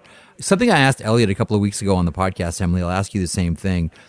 If you could have been at any sporting event, at any time, any place, any sports, what would you choose? Doesn't have to be hockey, could be anything. Oh. Is there one that stands out in your mind? Wow, I really wish I was there. Well, I'm guessing I'm one of your few American guests on this uh, big roundtable podcast, and maybe not, but uh, we in America are obsessed with a certain Olympic hockey game uh, that we did turn into a Disney movie. 1980 uh, Miracle on Ice in Lake Placid. Take me there and inject that game into my veins. Have you uh, had a chance to meet or talk to anyone from that team? Mike Eruzione, um, I've gotten to meet. He actually came to Penn State when I was a student to speak, and I was so geeked out to meet nice. him. I thought he was just like the biggest celebrity that could have come to campus, um, and he was just as nice and lovely as I imagined.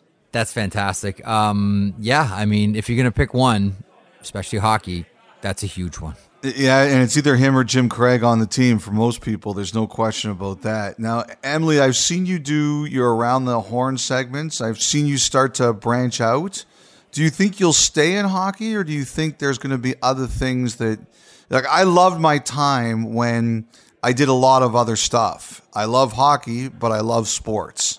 And I, I wonder, do you think that hockey will be your stay, or do you see yourself branching out and doing more? Well, as a loyal listener of 32 Thoughts, I have to say, didn't we hit the bingo card where you referenced your career covering basketball? Isn't this a thing? I didn't even say basketball. I said uh, other stuff. Yes. Yeah, yeah, yeah. I read between those lines, Elliotte. I love uh, you know, it. I love it. I initially covered football. That was my first job. You know, going to Penn State. It was a football school, and at Sports Illustrated, I covered the NFL uh, for three years, and I loved it. And I think I miss a lot of aspects of it honestly, just the attention and the gravity that I get to the country that I live in and for the company that I work for. It's still king. And hockey, in so many ways, as much as we adore this sport and as much as we are seeing growth, um, it's a niche sport, and it is the fourth most popular uh, North American professional sport. And you know, there's a decent margin between it and the NBA and NFL. All of that said, hockey feels like my community. They feel like my people. Yep. Ever since I covered hockey, I never really missed covering football or basketball in a way because I felt like all of the people I met just felt like me, and I felt like the sport I wanted to be in. Um, I'm just so humbled by the community that exists in hockey and how welcoming not only the other journalists are, but the GMs, the coaches, the players, the agents, people who reach out and say like, "Hey, I see what you're doing, and I want to see you succeed." And I almost feel like not debt to those people, but like I want to see this through. And one day I'm open minded to the fact that my career is going to evolve. I've recently gotten really into the other type of football, soccer. I became a Chelsea supporter. I'm super mm. into the World Cup like maybe there's a day that I go live abroad and cover English Premier League, and that would be a super cool challenge for me to flex. But again, I've exceeded all goals that I ever imagined for myself, and I don't look that far ahead. I'm just trying to enjoy this moment. And right now, I love hockey and I love working in hockey, and I think it's sick that I get to go to ice rinks every day for work. So, Emily, you mentioned uh, Penn State. Um, we're taping this interview on Wednesday, the 21st, and this morning came the very shocking news about the passing of Franco Harris, the great Pittsburgh Steeler and Penn State running back. And, uh, you know, I got a chance to interview uh, Franco Harris and Jerome Bettis at the outdoor game in Pittsburgh. And I couldn't believe how massive these two guys were, particularly Franco Harris. I mean, Bettis kind of knew, but seeing Franco Harris up close, it was it was something else. He was a massive human. And I know he's a little bit before your time, but I would guess as, as a Penn State student that the legend of Franco Harris is a very big one for you. Oh, absolutely. I mean, he would come to campus all the time. And to most students, he was a definite bigger celebrity than Mike Eruzione. But every time I land in the Pittsburgh airport and you see yep. the statue of him, and I take so much pride in it, I'm like, that's a Penn Stater. That's an iconic statue. He was the man. Um, and you mentioned Jerome Bettis, and he, just a side note of my career covering football, you know how you only save a certain amount of voicemails on your phone? Um, mm-hmm. If someone calls you and you just want to save it, I actually have two saved that I listened to recently. One was Mike Leach, who also recently passed away, and it's just a hilarious, rambling, bumbling voicemail from him. And the other is, Hi, Emily, this is Jerome Bettis. And I just thought that was the coolest fucking thing. So those are the two voicemails I have saved on my phone, along with one for my grandma, because I like hearing her voice. That's amazing. Uh, and you're amazing. Thanks for sharing all of this. Emily, you're great. Hockey's lucky to have you. Thanks so much for stopping by the little holiday party that we do every year and continued success. Like your man, your star is rising. Thanks so much for uh, parking a little bit of time with us today. Thank you guys for always being so supportive of me. When I talk about the hockey community, I think of you too. So I really appreciate the support and I wish you guys both the happy and healthy holiday season. You too, Emily. You too. Thanks, Emily. Cheers, guys. Talk to you soon.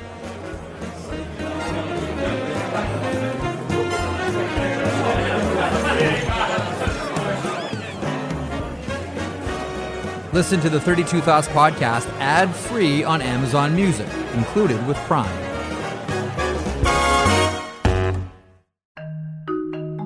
You know, one of the things the solar eclipse, remember that, reminded us is people will travel to have unique experiences, see things, and be part of events. We all saw how people congregated in areas that had the best view, the best safe view. And they all had to stay somewhere, and many used Airbnb. I want to share something with you I was once told. One of the wisest things you can do when you host an Airbnb is find events in your area and let people in that community know that your place is available for out of towners. Many did this with the eclipse.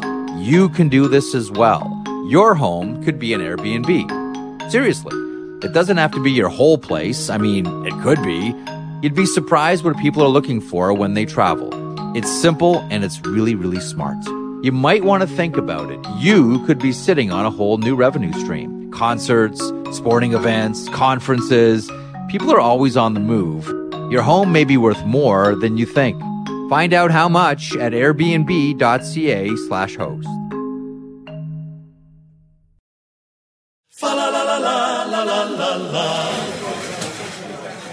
Elliotte, our next guest has one of the best and most distinctive calls in all of hockey play by play. He is a great Jack Michaels, the play by play voice of the Edmonton Oilers. He joins us now. Jack, how are you today, and what can we pour in your glass, sir?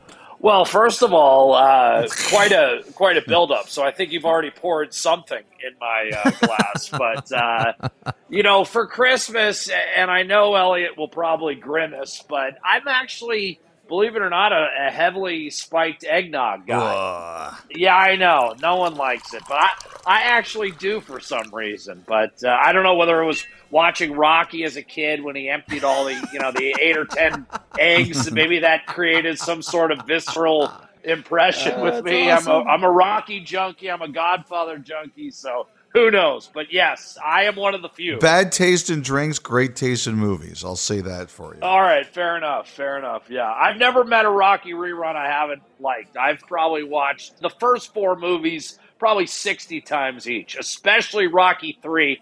Well, that's the best one. Yes, except one. in that movie, they have the worst two minute scene of any of the Rocky movies and that's the singing to Adrian in bed. I cannot abide by that. In fact, I don't think I've seen that scene since I was about 11. Okay, so then here, let's see how you stick handle. Do do do do. Oh my gosh, it, it pains me just to even think about it. Well, so when romance, thy name is Jack Michaels. Oh yeah, I, I, can't deal it. I can't deal with it. let's uh let, let, let's see how you stick handle this one then. Uh, what is the best line in Rocky, and why is it "Catch the chicken, Rocky, catch the chicken"?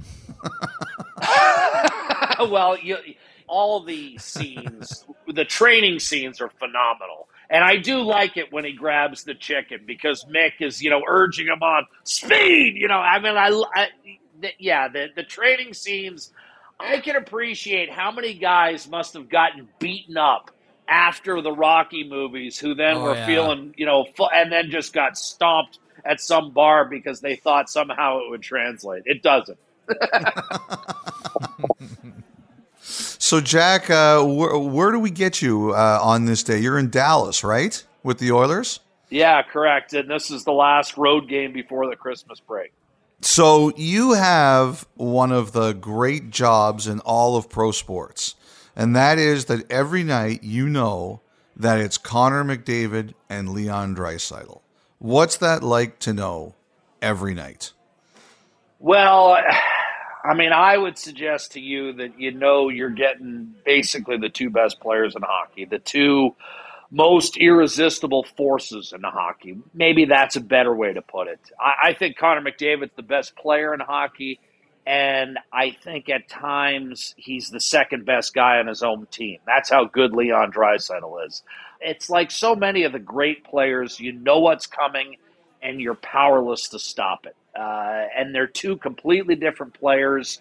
Draisaitl is, is much like Ovechkin in the sense that you know where his favorite spots are on the ice are, and you can't help it. You end up getting beat no matter what because he's that good. And McDavid – his breathtaking moves with the puck and his play with the puck and his speed with the puck. Everything's with the puck. He's not just, you know, quick or lightning fast. Everything is with the puck. And in some cases, I would suggest to you he's faster with the puck than he is without. And and really when when you have that privilege, you've got to remind yourself of what they're doing. For instance, you know, everyone says, "Oh, McDavid leads the league by a ton with 64 points." Well, he's one of seven guys in the history of the league that's off to this kind of start. You know, what he does, we say, oh, he's got a big lead in the scoring race, but you've got to then add on, in my opinion, that fact. And those are the kind of things that I think escape, especially me, on a day in, day out basis because you almost become hardened to it. Here's the thing about Leon that most impresses me because you talk about spots on the ice that players own. We think about Wayne Gretzky, we think behind the net. He owned that. We think about Alex Ovechkin, the top of the faceoff circle, the one timer. He owns that. We think about, you know, towing the puck along the blue line. Nick Lidstrom owned that. Leon Draisaitl is the best player I ever saw set up on the goal line. Right. Off to the side the hardest position to be successful, to create something, to score. Like Jack, that is one of the, I don't think we give it enough audience. Like that is one of the most impressive skills that I've ever seen in my life on the ice. I don't care any league and any player. That is incredibly hard to do. Yeah, the key you mentioned was Ovechkin top of the circle. Draisaitl isn't even you know at the below the circle. he's somewhere between. Line. You, yeah, he's basically on the goal line, and he's got that club. And and most people look at that stick and wonder how he can do anything with that stick, and yet in Draisaitl's hand, it may as well be a, a little toothpick that he can manipulate because he can put it where he wants it when he wants it and he's destined to become the greatest power play goal scorer of all time in Edmonton Oilers history. And when you look at who they had over the years on the power play, that that's pretty impressive. And like I said, the thing with Draisaitl is he's got a little bit of Mario in him in the sense that he is impossible to get the puck from.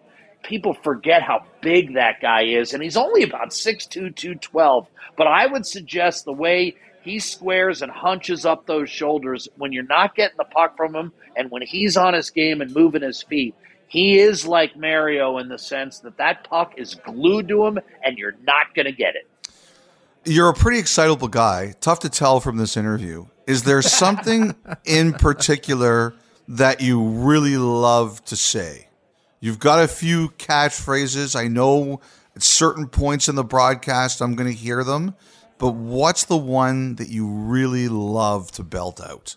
Boy, that that is a really good question. I I don't really think about it as the game moves along. I, I, to be honest with you, the one that I that I think, and it's probably less frequent, is my guess. But when a game gets going and it turns into a great game, and, and I'm lucky enough with the with the players that I cover. And, and to be honest with you, Edmonton's, they're never content with prosperity. So there are some nights where Edmonton is really good, but they can't help themselves. They wind up in a closer game than they probably should be in. I would say it's it's it's what a hockey game this turned out to be. Because usually when I say that, it's kind of just this is one of those games where we've got two highly skilled teams on the ice and they're making each other look very good. I don't know really kind of where that came from, but I I, usually it means it's a great game and I'm having a blast. And to be honest with you, and I, I get it. A lot of people sometimes think I'm just naturally, uh, you know, excitable, or or some people think I oversell. But to be honest with you, what you've asked me during the course of this interview is is part of the reason I'm like that. I mean, Edmonton's not the best team in the NHL, but it's the most exciting team in the NHL. And I'll tell you what, when you grind it out, and I'm not alone in this, so I, I'm not trying to take away anything, but when you call a thousand minor league games and you get to the National Hockey League and you wind up in a situation where you've now got arguably the two best players in the game on a team that you cover, I'm excited to be there. I, I, I think this sport has the world's best athletes. I think this sport is the most exciting sport to call in all of professional sports. I feel like there is no idle time in the NHL. And maybe that's why I seem like always on or whatever. But I think the combination of what my career has been like and also the action that I get to see, I think is different from even the other 31 teams. I get a lot of 4 3 and 5 4 games and even the 3 2 games, it seems like there's a ton of chances on both sides. I don't get many snoozers. So, you know, and I realize there are some over the course of an 82 game season. I don't see that many. So maybe that's why it seems like I've had about 23 lattes before every game. hey, you know what? Passion is contagious. Excitement is contagious. If you're not excited about the game you're going to be broadcasting, how is the audience expected to? Be? Exactly. Exactly. And I I mean, I, that's what I say. I'm like, you know, sometimes like you'll get the odd critic, and I engage with everyone. I don't, I don't mind it. I we're in a business where no matter the legends in our game, the Bob Coles and Dick Irvins, there were people who didn't like them. What I sometimes say is, look, I'm, I'm sorry, I'm not doing bowling. You know, I, I don't want to besmirch any sport, but I, I just my point is, how would I not be excited? Like, what are you expecting? This is not an elevator ride. This is the National Hockey League. And I am in some small way a part of it. And that is thrilling in and of itself.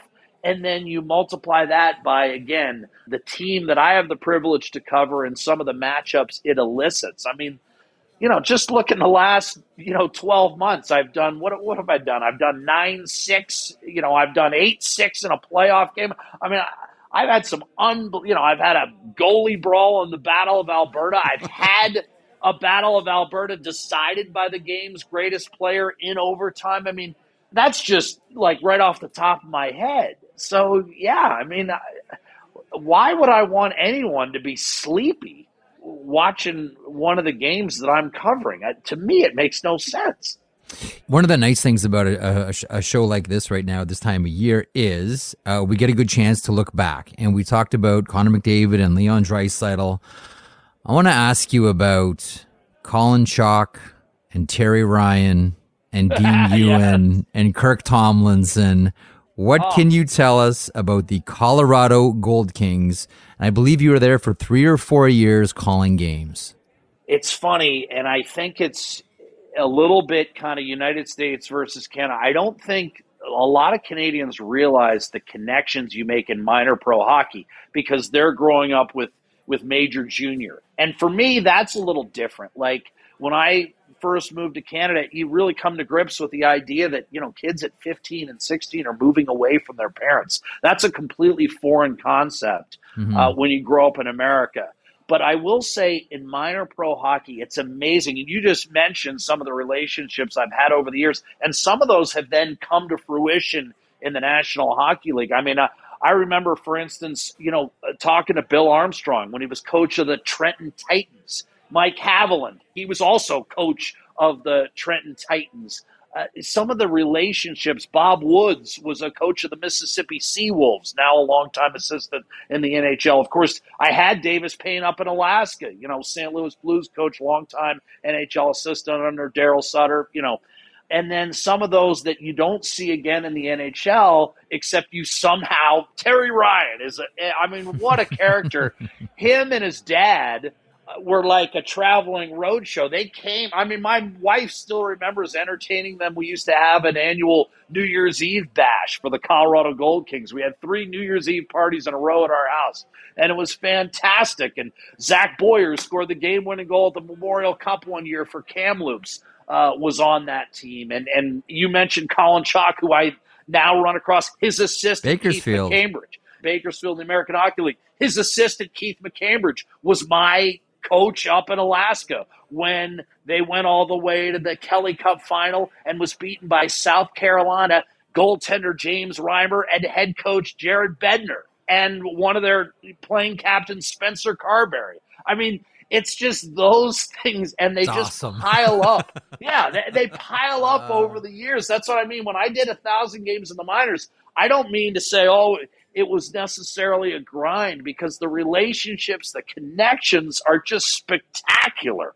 over the years. And, and especially in a special place like Alaska when Justin Johnson chopped down, you know, John Scott. I had a chance, you know, I mean, that was like, I knew that guy. You know, we were good friends, and I texted him. I said, "Hey, way to go, great fight." You know, Scott Gomez went up there during the lockout year and remains one of my best friends to this day. And I'm not a guy who pals around with NHL guys, but the connections and the relationships you form at the minor pro level mm-hmm. are really interesting. And and Dean Ewen and you mentioned, I mean, just the my first ever game was one of the bloodiest fights I ever called, and one of the most challenging names I ever called. His fight was with a guy named Sergei Vishagorachev. If you could say that name, you could say anything. I still remember it. Both guys' nose were on the well, side of the face, and they were chatting away after the game. Speaking of which, and I mentioned Kirk Tomlinson for one very specific reason. When he played junior, Gunner, he one of my favorites, and he played uh, in the OHL with Hamilton. And Bill LaForge was the coach, and Tomlinson was a real tough player, as you well know. What was he like as a coach, and did he ever share any Bill LaForge stories? Well, I'll tell you what, Kirk Tomlinson. I, have got a story for you if we've got time for it. Yeah. Kirk Tomlinson. Everyone called him Gunner Uh, you know, when he played in the ECHL, I think he had a year where he was 30 goals, 300 minutes. And, he, uh, you know, he played at like 202 pounds, and he's naturally a 5'10, 170 pounder. So you can imagine what was going on in the early 90s. But the bottom line is, is my favorite Kirk Tomlinson story is we were up in Anchorage, and I wasn't in Anchorage yet. This is before my time with the Aces and he's sitting there, you know, with me. We we would stay at this hotel called the Northern Lights Hotel, which would subsequently be condemned less than a year later. But at this time, it was open, and it's where all the Aces players lived. And we were in the midst of a playoff series. It was before game four, best of five, two games to one, Colorado. And Kirk Tomlinson and I are sitting there having a cocktail and having a meal in this hotel which was not only home to the Aces, but also the visiting team hotel. We must have paid like 49 bucks a night. Who knows what it was? it was too much, whatever it was. Trust me. I mean, you crawled under those blankets and you just, you know what? You didn't even look. You didn't want to know. Bottom line is, is Kirk and I are sitting there and he goes, Watch what happens here. I can totally stir something up there was some tension between the late great Walt Poddubny, who was the mm. head coach of the Alaska Aces at that time, Anchorage Aces, and probably still the best player on that team. Now he was 280 pounds. He didn't he didn't play, but we he would always wheel around in practice, and you could see the remnants of the NHL All Star that he was just a decade before that. I mean, he's not even he's barely 40, if he's 40 at all, at the time he was coach of the Aces. But he had a very uneasy relationship with the owner of the Aces at that time, a gentleman by the name of Mike Cusack. And he goes up to Walt Poddubny and he says, "You know, I don't know how you how you deal with this ownership. You're you were a great player, a good coach, and you've got this team living in a hotel and they're so talented, but you've got no, you know, support. You've got no foundation. Look at him over there. He's he's having beers the night before a game. It's unprofessional. Blah blah blah. And then he goes over to Mike Cusack and he says, "Look at your coach. What is he doing in a bar?" When he's got a playoff game to play, and, and Cusack is like, Well, what are you doing in a bar? He goes, I have nowhere else to go. I'm stuck at this hotel that you guys shack us up at. The next thing we know, Cusack and Poddubny are in a wrestling match. They tumble down the stairway, the back stairway, and Poddubny suffers a compound fracture of his leg. It's sticking out through the skin. Oh. I almost like I got nauseated at the spot. So the next night, I go to do my pregame interview, and Poddubny's ready to go. I mean, he's sitting there about to pass out on painkillers, and he says, "Hey, Jack, just by the way." You know, let's not get into this in terms of why I broke my leg. I know you were there last night, whatever. So I conducting the interview, and he's, I mean, he's barely, you know, functional, but he's because of the pain he's in. So we finish. He does the game that night, and sure enough, there's a controversial call. People are chucking things on the ice, including my Anchorage uh, counterpart in the booth, hurls a big gulp on the ice from the top of the first level, which I oh. still think is one of the greatest throws I've ever seen. And Poddubny is shaking his crutch at the referee and ends up not only throwing sticks on the ice, basically hobbling around, but then having to retrieve his crutches. And in Anchorage, when you get kicked out of the game, you've got to go across the ice. So he's oh. limping on his crutches off the ice, fresh off a compound fracture.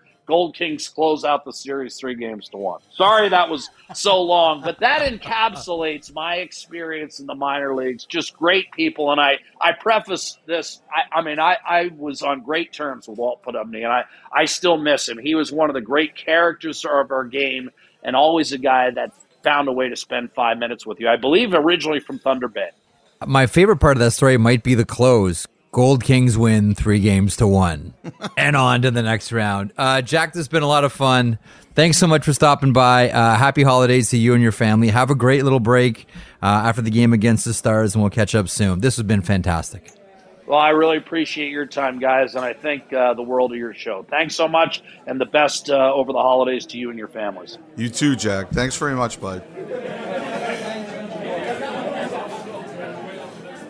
You know, Elliotte, a lot of great hockey families around us at Sportsnet. Here's one uh, Justin Bourne of the legendary Bourne family. We talk so much about the New York Islanders, so we always talk about Bob Bourne. Now we're talking a lot about a rising star in broadcasting, Justin Bourne, former pro hockey player, we should add as well. We'll throw that in the mix. Justin, welcome to the annual holiday party. How you been, pal? I've been great. I've been great. I appreciate you uh, you guys having me on. You guys do uh, wonderful work. That's not true, but thank you. Uh, Pucker up, right. Buttercup. Way to go. That's always always the best thing to do right away.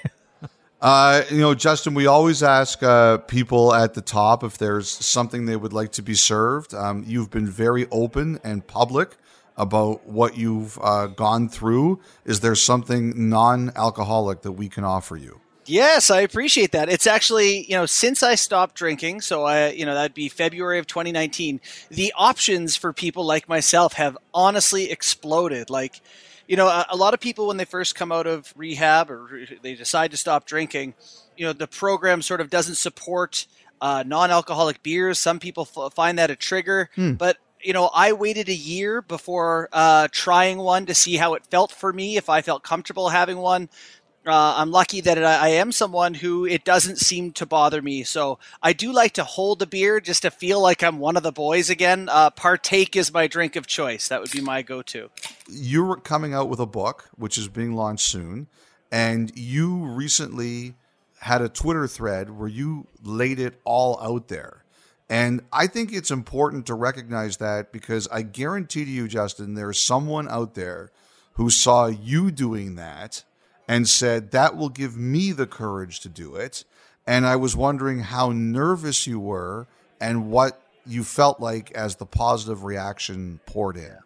Well, yeah, I, you know, I appreciate having a platform to discuss it because I was, uh, you know, uncertainty for me is the worst thing in life. And I think a lot of people feel that way. And when I put that Twitter thread out there, my biggest fear was I just didn't know what it meant for me. You know, like I don't know how that changes how people perceive me. I don't know how it's going to change opportunities that come my way or the people who lean on me or whatever. So I, I guess just that had me feeling a little uneasy and seeing the overwhelming you know flood of messages from people uh, the positivity the people who could relate in particular you know it, it makes me confident that i've done the right thing and elliotte you make a great point about you know people making a change because this time of year is very challenging. And this time of year coming off a pandemic i know that there are people who are in a bad way and the holidays are a trigger for a lot of people just going through you know family situations and every event is you know tailored around where are we going what are we drinking. And so it can be hard and so I, I just wanted people to to be able to connect to something. And you know when my life really fell apart for me was at Christmas. I went to the Gillies four years ago. I had tried to get sober before that. I went to CAMH here in Toronto. You know, I was oversee. You, you go there for a day, and they'll oversee you stopping drinking to make sure you don't have a stroke or a seizure or whatever. And I committed to not drinking for three weeks to my wife just to show her that I could, and then I would be able to have a couple drinks uh, over the holidays. I drank every day of that three weeks in secret got to the holidays and was finally allowed to have another drink or two in, in public again and I just couldn't keep it together, guys. And that that was a bad Christmas for myself, for my family. And it was the month after that into January where it became clear I just couldn't live like that anymore. And so the timing of this is not unintentional. Uh, I'm here for people over the holidays. If you do want to reach out, it can be particularly hard. And I just I know what you're going through uh, out there. So yeah, happy to be here.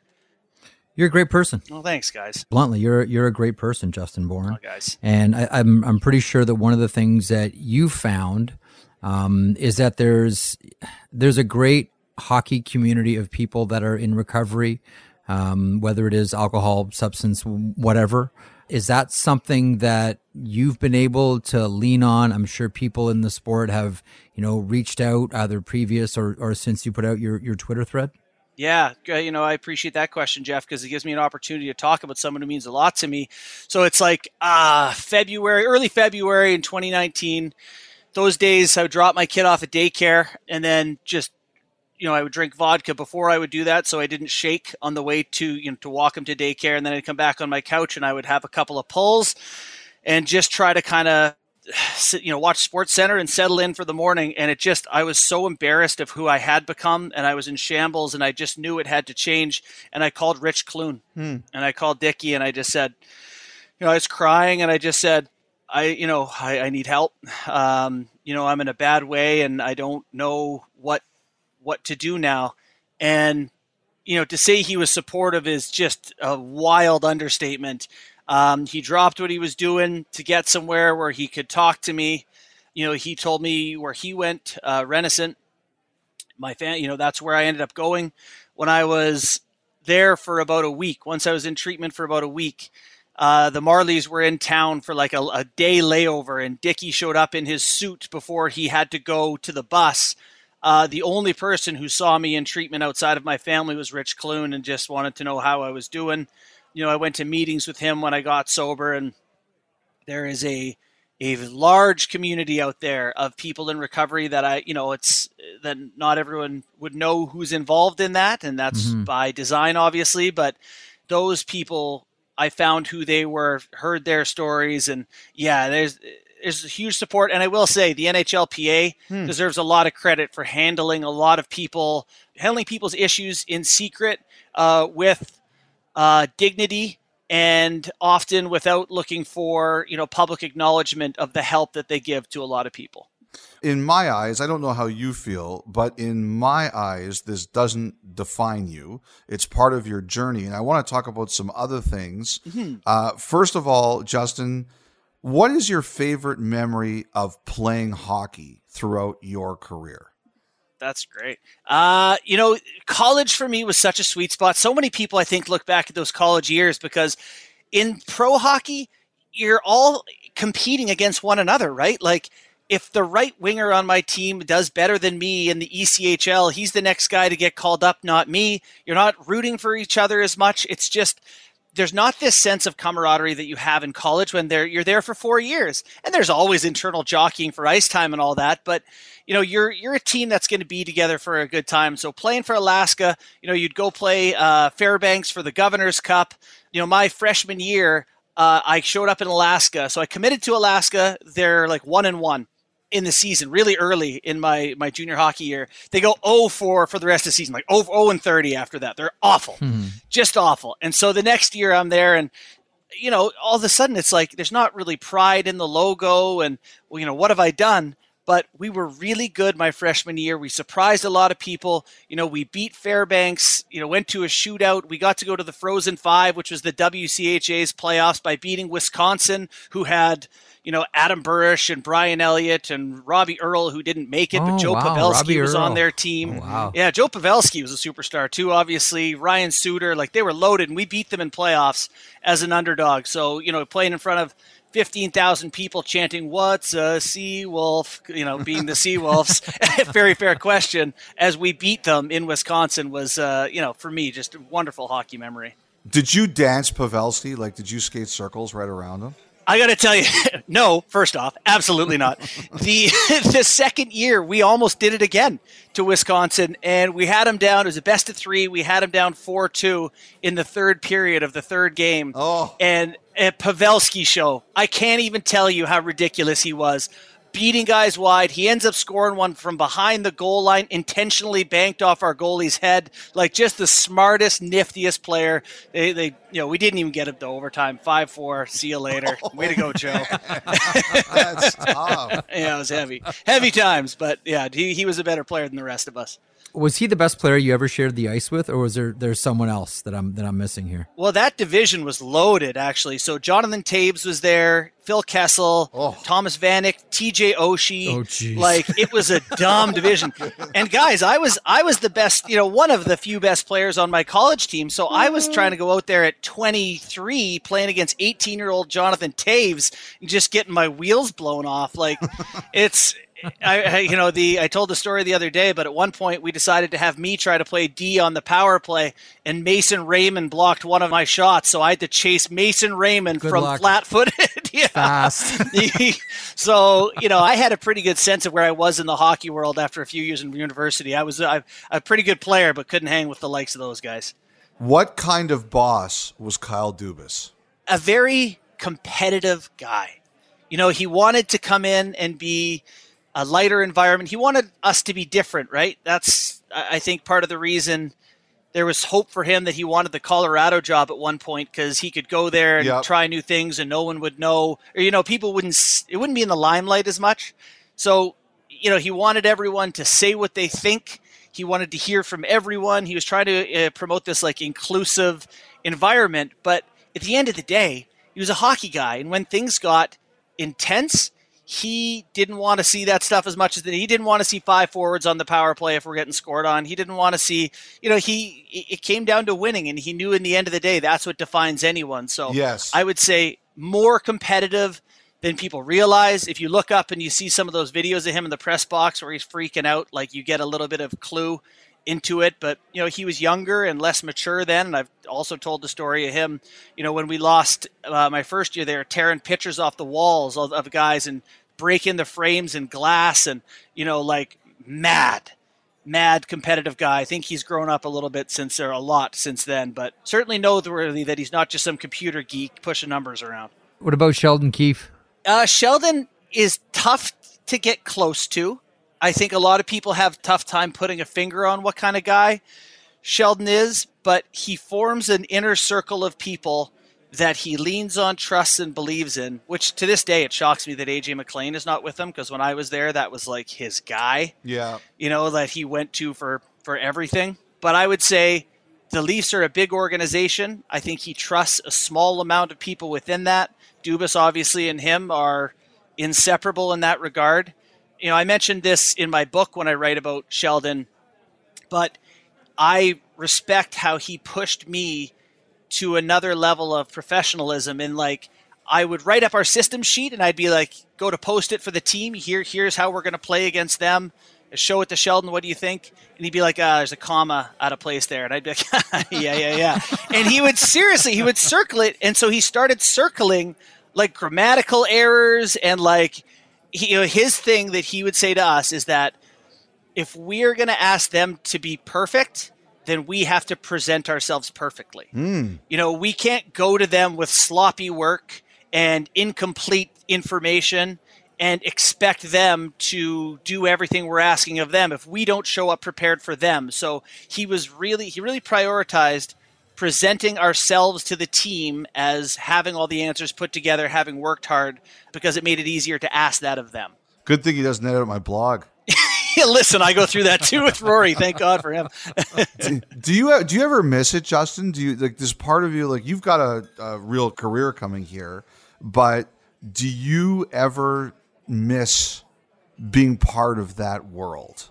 I will say that I don't sit here today and say to myself, I'm done trying to win a Stanley Cup. Nice. You know, like I'm, you know, I'm 40 years old as of two days ago.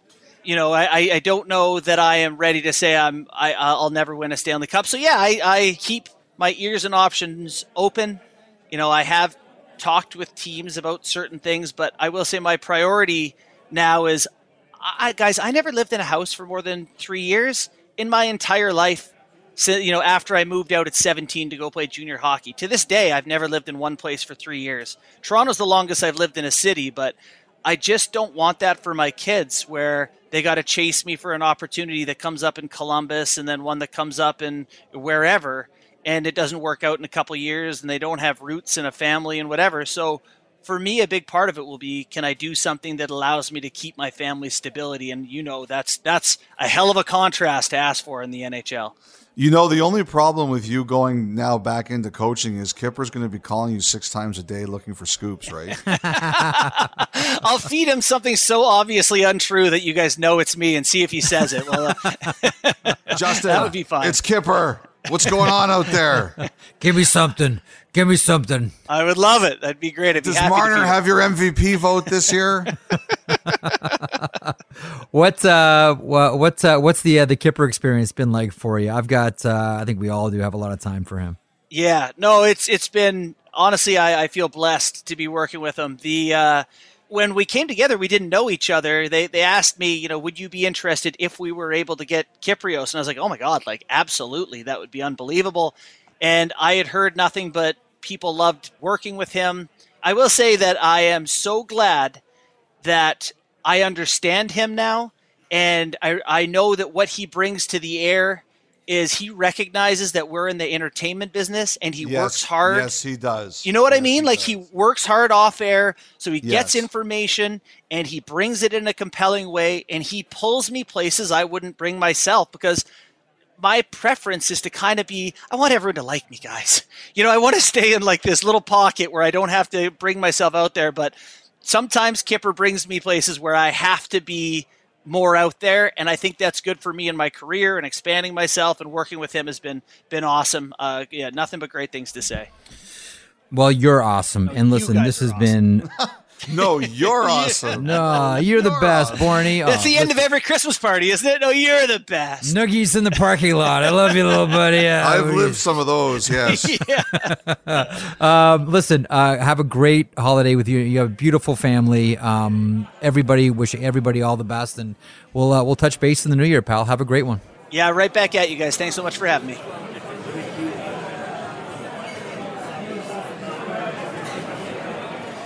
Elliotte, I can remember a conversation that I had with my wife a few years ago where it was late at night. I was watching a Calgary Vancouver game. Uh, she's an artist and she was doing wood burning.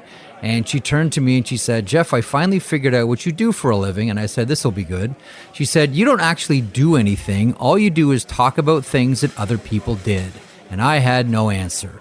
So it is with great pleasure and delight that we welcome in someone who has actually done something and continues to do things. Uh, she is Deidra Dionne. Um, for the purposes of uh, Rogers, she's the head of business affairs. For the purposes of sports, um, she is a bronze medalist in freestyle skiing in 2002. Deidra Dionne, how are you today?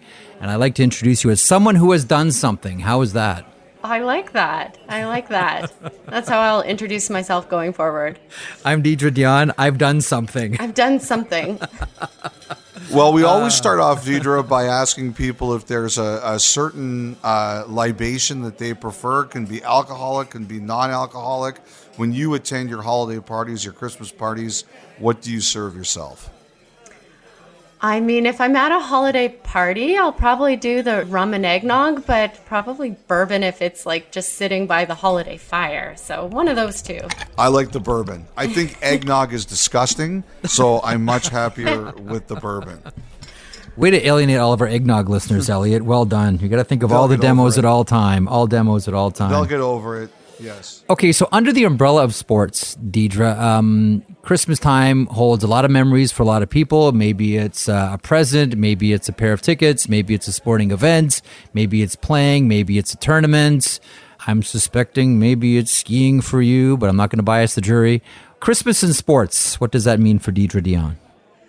Oh, I mean, Christmas was always actually a break from sports, which was probably nice. It was the time you got to go home and see your family for most of my childhood. So it was friends and family more than it was sport, because sport was every other day of the year. But it was also the day as a kid that I got all the sports equipment that would feed me for the rest of the year. So um, it was never too far from under the Christmas tree. Was there one thing under that tree in Red Deer that you went, oh, wow, this, I can't believe I got this? I remember getting like a ski suit that was just shiny and purple, and I probably would have been Nice. about 11 because I used to ski in a, a penguin's starter coat, which is so not cool for a skier.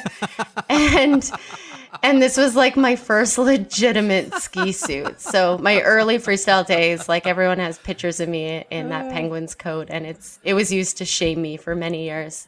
Now, Deidra, you I don't want to get your home robbed or anything like that, but where do you keep your Olympic medal? 2002 bronze medalist in aerials. at home behind the computer Zoom call view. And that way, you know, if I need to establish a little bit of like legitimacy in a conversation, just move one way or the other. What do you think of when you see it? what do I think of when I see it? It's complicated, I'd say, when I see it because I'm, I'm really proud of that moment. It's huge. It changed the course of my life. But it's also a reflection of like a split second of what my career was that defines mm-hmm. me as a human. When other people hear that success, they automatically think things that like I'm far more proud of other things that happened in my career. So I understand the value of it. And it's taken me a long time to appreciate that it defines many conversations that I'm a part of, but it doesn't define my identity. I think this is an incredible answer and really fascinating. So if I'm prying too much, you can tell me to get lost. But I'd like to hear more about that answer, Deidra. Oh, because I think a lot of people from the outside, you're right, would look at that Olympic medal and think, wow, Canadian Olympian Deidra Dionne. But how do you think more of yourself, or what other things do you look at and say, I think that defines me more? Oh, well, I like sport was simple, right? Sport to me was like chasing the end of a rainbow, and the Olympics was always the end of the rainbow, and the Olympic medal was that goal. And I think very quickly you realize that linear goals don't equal happiness in life. So I got to the end of the rainbow, and what was at the end of the rainbow was another rainbow because a medal is never enough, and then a gold medal is never enough, and then you need two or three. But to me, like who I am as a person is probably filled with many different aspects of life. And it's about more of that balance towards like, how am I feeding my mind? How am I feeding my emotional self? How am I feeding my physical self? And it's taken me a long time to realize that like linear paths don't equal happiness or success. Mm-hmm. So I, I look at it more as like a circle. And sometimes or buckets are filled on one side and and they take a lot more energy and then you get a little more balance by making sure that none of them are empty. Was there one moment for you, Deidra, where it all sort of clicked and you said, hold on a second, yes, that was an achievement, but I am much more of a human being than this medal indicates? I don't think it was one moment, but just like a compilation of feelings. Like you can walk into a room and be the most successful person from an accomplishment, but just the same, I could walk into a room of Olympians that had seven Olympic medals and I never felt like I was enough. So hmm. it was always that feeling that that ebbed and flowed with whatever room you were in. And if I started defining myself that way, then I would never have any self worth. And so I've truly spent a lot of time valuing myself more as like the 12 year old that wanted to accomplish things and trying to harness those traits that got me there and putting my value on my work ethic and my ability to fail and everything that actually helped me achieve that one success. It was the soft skills at 12 and 13 in sport that are going to continue to be the thing that I'm the most proud of. Well, Deidra, I, I think you're a huge part of uh, of the Sportsnet organization. Uh, your official title now is head of business affairs. And one of the things that you oversee, it must be like herding cats, but you oversee a lot of Sportsnet talent. I can't imagine which group is more difficult to deal with freestyle skiers or Sportsnet talent. But what I want you to tell me is who is the most high maintenance, annoying Sportsnet talent and I apologize in advance if the answer is me. I was going to say you just left the door right open, right? Like, I know. Yes. Did he just ask you a question? is is the man in the room right now? I mean, the hardest person to track down for a meeting, I think, is Mr. Elliotte Friedman for sure. oh, that's a tough one. You know what? I I love working with people and I like knowing people and understanding people's different role in the universe and not making assumptions on what their life is like. And, and so I've enjoyed getting to know everybody's unique experience and media is so fascinating and ever changing. And so even understanding from those before me in the industry, like how it has changed and the impact that they feel daily is, it's fascinating. Do you find because you've you know rubbed shoulders and been around elite level athletes your entire life. We just you know spelling out your athletic background. You were one. Is there anything? this is a really naive question. Is there anything that you've noticed that is different about them, either good or bad? I would say like failure is just a part of an everyday thing and it's not a scary occurrence for most people in high performance sport who fail more than they ever achieve. So the comfort in in putting yourself out there daily and understanding that you may fall up short, I think coming into into the world outside of high performance sport, that's a fear that isn't exercised enough to become the norm for a lot of people. This probably should be a layup, but here we go. Hmm. Your favorite, you talked about Red Deer, your favorite Red Deer Rebel ever. Oh well, oh, yikes! Um, that should be easy, right? Is it is it Colby Armstrong? I don't know. I don't know. You tell me. oh well. Or is he like your least favorite Red Deer Rebel? Oh man. Um, well, we billeted, right? So I feel like Yep. I'm throwing some people under the bus here, but we've kept in contact with Colby our entire lives. And so we knew him when he was like the skinniest 15 year old kid that just chirped every human. And like you could, you couldn't even have a conversation without having him monopolizing it with his, with his wit and, and then seeing him grow up and his family. And they're just the kindest humans ever. So I'll go with, I'll go with Colbs. Good answer. Well done. Uh, this has been a pleasure. Listen, best of the holidays to you and your family. Uh, health and happiness to everyone in 2023. Thanks so much for doing this, Deidra. And to you three as well. I hope you get a, a chance to relax. Uh, I don't know.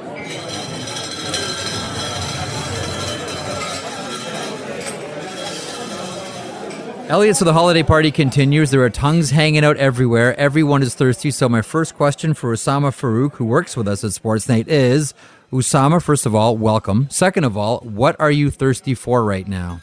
Thank you, Jeff and Elliotte and Anmil for having me. Right now, I'd say I want a nice hot chocolate. A nice frothy hot chocolate with a dash of cinnamon in there. Are, are you a whipped cream guy? Are you a whipped cream person? Or a marshmallow, for that matter. Only whipped cream on special occasions. No wonder you're in such good shape. It's embarrassing. And this, Elliotte, is not a special occasion. this is just this is just an annoyance. Thanks, thanks, Usama. Amal, who's the next guest? Uh, listen, uh, thanks so much for stopping by today. You know, we uh, we, we like to do this with um, with people that our listeners may not be familiar with. Just sort of surrender the floor and make you feel uncomfortable by letting you and encouraging you to talk about yourself. What should we know about you, Usama? Uh, we should know is I'm a suffering Leafs fan who has never seen a playoff series win. How old are you? I'm 26. Oh man! Wow, bright Uh, future, man! Holy smokes! Uh, no, uh, so in seriousness, uh, I work with you guys and on at Sportsnet with uh, the NHL department and in the news department. I've been working with Sportsnet now since 2017, and I mainly work in the hockey department, so helping out with pretty much whatever needs to be helped out with, uh, whether it be on the associate producer side or helping you guys with your graph fonts and graphics. And this year started working in remote truck productions. Oh, so what are you doing in the trucks now? Uh, working ISO back there. Okay, so tell everybody what that is. Explain to everybody what that is. So that role in a truck production, yeah, there's multiple positions to help to broadcast the game, and the ISO producer's job is to sit with all of our uh, replay operators. So the people who are working the machines, where when a, when the play is stopped and you see all those camera angles, the ISO producer during the game helps direct the producer with which angles are the best to go for a given play in real time. And and also too like, for the ISO cameras before the game, the director goes over the cam- with the camera people and says, "These are all the individuals we want you to follow." Are you part of that too, picking who the cameras are going to isolate on? Pretty much, uh, the players to follow are almost easily figure. You easily figure out which players are of interest. So, some pretty much the directors and the producers here are very good at picking out the correct players to follow. So most of the time, you don't have to go against them or bring new ideas. Now, do you do teases? Uh, I do as well teases. Yes. So the teases for people who aren't familiar with that term is that's the musical at the opening of the show. And that's a big deal at Hockey Night in Canada. A good tease is is very important. Do you remember the first time you were told you were going to do one of those because people get really excited and nervous the first time they're going to do it. Yes, I do. It was uh, during my second year. It was for a Wednesday night hockey between the Washington Capitals and Winnipeg Jets. And I remember being so excited to doing a tease that I spent a solid, I'd say, 12 hours each day just sitting at my desk trying to recreate the world when I didn't have to. I was trying to recreate the wheel and I didn't have to, but gladly it turned out well. What song did you have? Uh, it was an instrumental track. It was pretty much a budget for the game wasn't that big at the time, so it was just an instrumental track with some nice Ovechkin and Laine sound ups. Oh, you know what? You just did something really good for us now because people are going to listen to this and they're going to say, "Wait, wait, wait, wait." So it was Washington and Winnipeg. Was that what you said it was? Yes. So all the Winnipeg fans are going to be like, "Oh, oh, okay. So we don't get the Leaf budget. Thanks a lot, Usama. You just ruined our entire Christmas." Oh man! Hopefully the bosses aren't listening right now to this episode. you, you know, you, you said something a couple of seconds ago that's interesting, and there's an interesting story that comes along with it, and that is identifying players. And for the longest time, I don't know why it, it took so long for the NHL to get there. You'll remember this, Elliotte, uh, when they finally did. I want to say it was 2010 or maybe 2011, somewhere around there, where the NHL finally started to put the numbers of the players on the fronts of the helmets. Yeah. And for people that may not be familiar with the story or, or have wondered why uh, the numbers are on the front of the helmets, um, that's so people in the truck can identify the players. Like, oh, grab me Marian Gaborik. Okay, Minnesota looking around, find trying to find 10, trying to find 10, trying to find 10. If you don't know the players just by looking at their face, um, and this is for maybe, you know, new hockey markets and, and new people that are working, you just say, pick me out number 10, and they're easily identifiable that way. That is a nod to television. Mm-hmm. I feel like I'm uh, Grandpa Simpson here telling all these stories from, from TV's past, but that is why they have the numbers at the front of the helmets. Usama, what was your schooling? How did you get from? And, and first of all, you said you're a big Leaf fan. I assume you're from the Toronto area, right? Correct. Did you know that you wanted to go into TV and do kind of production? Not at all. It was pretty much in my final year of high school when you're got to sit down and start figuring out what you really want to do. That uh, I, I was thinking that could I turn my passion into a career, and that's why I applied to the now Toronto Metropolitan University in the RTA program. Mm-hmm. Got in, and uh, from there the ride began. Studying how to m- make television and media production happen. And So why did you choose this path? What got you into it? Well, I couldn't play because I wasn't good enough. Pretty much what everybody else gets in there. Uh, Join the club. exactly. And I felt that working in production would be the next best thing. Did you ever want to be in front of the camera, in front of the microphone, anything like that, or, or always behind the scenes? Uh, I did for a while, but then I uh, role model of mine said being in front of the camera sometimes it limits you on your creativity and what you can do. So that's why I always felt that you're more in control behind the camera.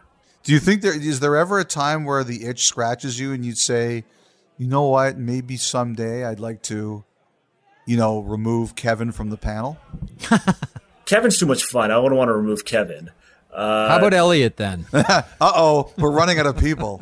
Well, Elliotte, I probably would might want to, just because I think I could hand. I could me and Elliotte in a fight could go well. Uh, but no, so right now I, I really don't have an itch at all to be on air. So, what are your ultimate goals? What what would you like to do someday? I'm being that asked a lot these days. Uh, so uh, my goal eventually, as I entered the truck world, I love the live truck environment Mhm. of being live and being having to make quick split second decisions. And there's no lineup or script. You just go with however the game is flowing. And there you can try to prep like you do. We, there's so much prep people do and our crews do.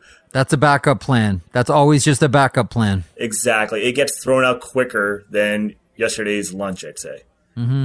and you just got to be ready on your heels or or is the correct term on your toes i still can't remember each time but you got to be ready at any point to start making a new plan and a new course of action which i love What was the first thing you saw in a truck that made you think, I'm in a different world here? Like, this is crazy and I love it.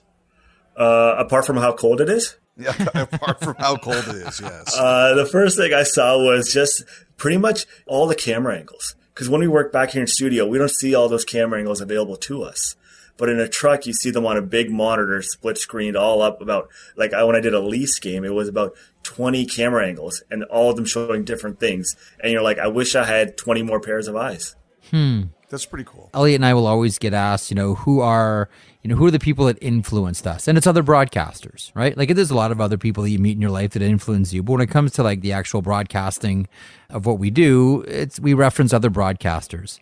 Who are some of the names that you could mention as far as being influential to you? People that might not be household names, but we couldn't get games on the air without them. uh, right now i think of pretty much all our head producers, and well, I don't want to do this because you get you're going to miss a few names, and I don't want to piss anybody off. The fact that they're going to you and saying to you, "What would you like to do?" That's a, in all seriousness, that's a really good sign because that means they see a future in you. And sometimes when I speak to young people, they ask, "How should I act?" when I get into a new environment. Like when I'm going into, say, Hockey Night in Canada for the first time, how should I act? And and my answer, and it's been a long time since I started, is you speak when you're spoken to, you're quiet, but you dress nicely and you try to be confident. And it's a difficult mix to find sometimes, but that's what I always try to people. Look everybody in the eye, only speak when you're spoken to at the beginning ask any question that you really need to ask. If you're not sure, don't be shy. But you started more recently than I have, and obviously your star is rising. Is there anything that you did when you first walked into the company that you think really helped you? Uh, that's a great question, Elliotte. The first thing I remember when I when I started, I was brought on by Kathy Broderick as a runner, mm-hmm. and as we know, Kathy has pretty much is responsible for 55% of people in this industry. Yes. Getting their start. Absolutely. Uh, so I started that as a runner. And when I was, when I was a runner, I had one, I used an inspiration from, uh, Alex Anthopoulos pretty much. So when, when Alex Anthopoulos got hired, this is a little story. I, I don't know if you guys want to hear the story here. Yeah. But Alex Anthopoulos, when he got hired as a GM of the Blue Jays, he gave an interview in a feature and they asked him, Hey, Alex, like, how did you get to this point? And he explained the story about how when he started, he started as a volunteer fan mail handler for the Toronto Blue Jays in their clubhouse. And it was a small gig, not even paid. And he started there and he's, he's talked about how he gave so much importance to that job, even though it was a minor job, considered a minor job. And he would use, he would spend so much time there and he spent his extra time just talking to people around the clubhouse and the organization and getting tips and learning the ways of how to be an, an uh, MLB executive. So from I took inspiration from that. So when I got in as a quote unquote runner and PA with Hockey Night, I told myself do the best job in this role you can, and the rest will follow. And try to find and learn as much as you can. You got a front row seat to a national production on a on the longest running sports show in the history of television. Just sit back and learn as, and soak in as much as you can, and show how you're interested you are on the path, man. Like Elliotte says, rising star. Um, it's awesome to watch. Uh, thanks so much for stopping by. Continued success, and I very much look forward to the day you replace Elliotte on Hockey Night. thanks so much so, for doing this. I have one question. Uh, almost said all guests get a GMC. So when should I expect mine? hey, we're still waiting for ours. Get in line. Get in line. Those mysteriously disappear in the sales yeah. department. Yes, yes, indeed. Thanks so much for having me, guys. Thanks, Usama. Thanks, pal. Have a great holidays. Great job, Elliotte. Happy New Year. That's awesome.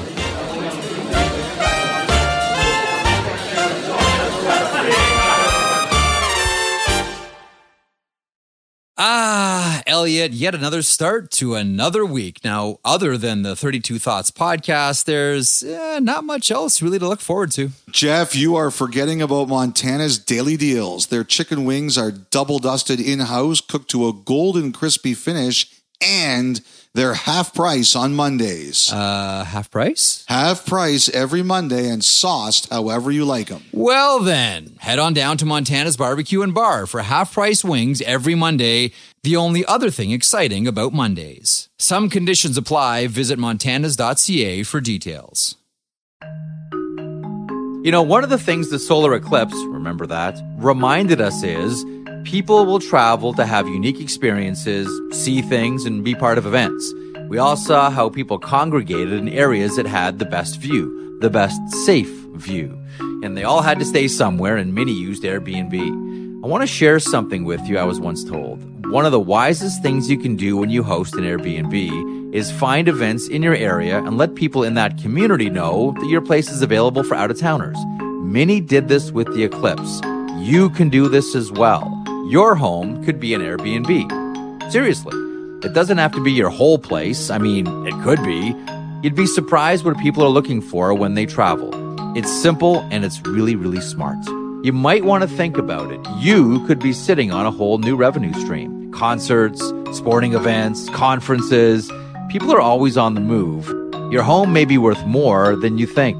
Find out how much at airbnb.ca/slash host.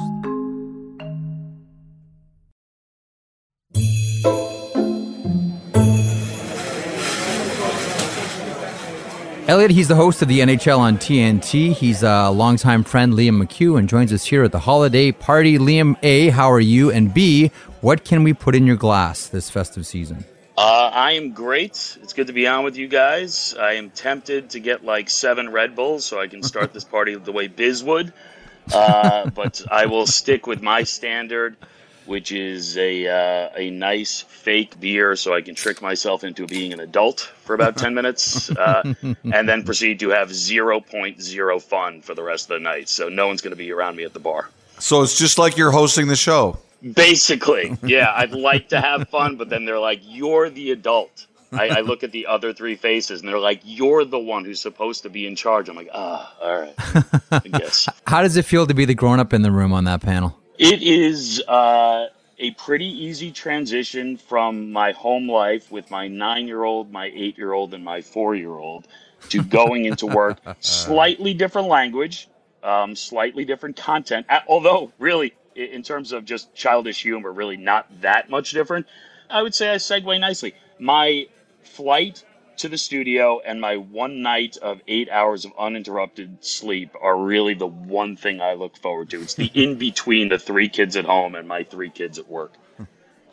that's the one thing about the TNT panel that is consistent between both the incredible Inside the NBA and your pregame show, too, is that the Ernie Johnson, Liam McHugh role, you're required to be the straight man that is your job. You're there to make sure the show gets on the air, make sure the show gets off the air. And while there are suggestions as opposed to guardrails prevented from going way over the top, how challenging is it with that group of people? It is uniquely challenging. Let's start with uh, the easiest part, for the most part, is Anson Carter, uh, just because I've worked with him for so long. So, yeah. I think I've known him. I know where he's going. I trust him. Although there's a new freedom in this job, and Anson occasionally, you know, goes off, and I got to follow the twists and turns of where his mind takes us. then there's Tocchet, who, for the most part, I feel like I know where he's going to go, except that he's often just reacting to Biz and you can start to see like the veins pop in his neck and he's getting upset about something and i i wonder like how far should we take this is he going to step up from his chair, walk over, and they're going to start throwing down? With Biz, the idea is I can ask him a very simple, very straightforward, very basic question, and I have no idea where he is going to go with it. And the cool part of the job, like you said, is I am sort of driving it, and I have three guys trying to grab the steering wheel, and I have to decide when we're off the road is the view from off the road more intriguing hmm. than the view was on the road. And how long can I keep it there before they decide that none of us should have jobs anymore? so there's definitely responsibility there. But one of the great things about the job is that I get to spend the rest of the week planning things for them to react to. Hmm. So, in many ways, it's a job of entrapment where I put them in situations where I know they're going to react and they're probably going to get themselves near the you know the edge of trouble. And I spend most of my week deciding like, hey, can we break something in the set? Uh, can we bring a live animal in the set? And the cool thing at Turner is a lot of the answers to those questions, unlike other places I've worked, I'm not met with silence and like, what is he doing? I'm met with, all right, here's the money, go do it. It doesn't cost that much. Go right ahead. Now, were you intimidated by Gretzky? There's a, a natural intimidation with Wayne Gretzky. Yes. It, it's hard to think of him as a regular human being and just think of the guy doing regular human being stuff. I do remember, you know, he's he's very casual. Um, he's very nonchalant about uh, who he is when he walks in a room. But then you have a conversation with him, and he says things like, "Hey, uh, what'd you do this week?" And you tell him, and then you're like, "Oh, what'd you do yesterday?" He said, "You know, I was out there playing golf with MJ, and uh, he shot okay." And you're like, "Whoa, whoa, whoa. like, do you mean Michael Jordan?" He's like, "Oh yeah, yeah." Like, but it's, it's so regular for him. He he lives in a very different universe. So I think there is this feeling of like, he's revered and he is the great one. I mean, that's his nickname. It's insane that, that this person walks amongst us. But he got on the show, he started chirping people. And then he got chirped pretty early on, and he was willing to go back and forth. And that changed the entire dynamic of the show. Mhm. Because the one thing I was most nervous about going into this show was would Wayne Gretzky want to do this? Would he come in here and decide, I don't need to do this? I'm Wayne Gretzky. This is ridiculous. I don't need to spend my time doing this. I don't need to deal with Liam's ridiculous questions and business antics. Instead, he fully embraced the show. And, you know, when you get Wayne Gretzky out there talking to, before the opening night, talking to Nathan MacKinnon and Cale Makar about the Stanley Cup and what it means. I mean, there is not better television out there. So it's been such a pleasure to work with the guy. You know, the interesting thing about Gretzky too is, you know, we had while he played, he was never the most vocal player about uh, hockey issues at all. The only real time that I can recall him doing anything maybe even controversial was during the 94-95 lockout he grew a goatee as a sign of protest. I don't know. He wasn't going to be the marketable wayne gretzky anymore. That's one of the things that i'm really impressed about. Like to your point he doesn't need this. He doesn't have to do it. But it does really very much feel like he wants to do it. Of course he has opinions and now we're really hearing him share some of those opinions. I'm curious as a studio host I mean, one of the things you can do as a host is you make frames and you put frames around people. It lets you know where the art stops and life begins. How do you frame Wayne Gretzky as a studio host? I think when I first went into this, my uh, hope was that he could just give me insight into really greatness and the pressure that comes with it. And he could let us into a guy like Connor McDavid's mind in a way that no one else can. And to me, that would have been good enough because it's such rare insight into someone who is clearly the most talented at his craft in the entire world. But that isn't good enough. And he brought us through that, what it was like the first couple of seasons. And when it started to get to him that, you know, it's not enough to light up the league. You have to win. You have to. And it's going to consume you.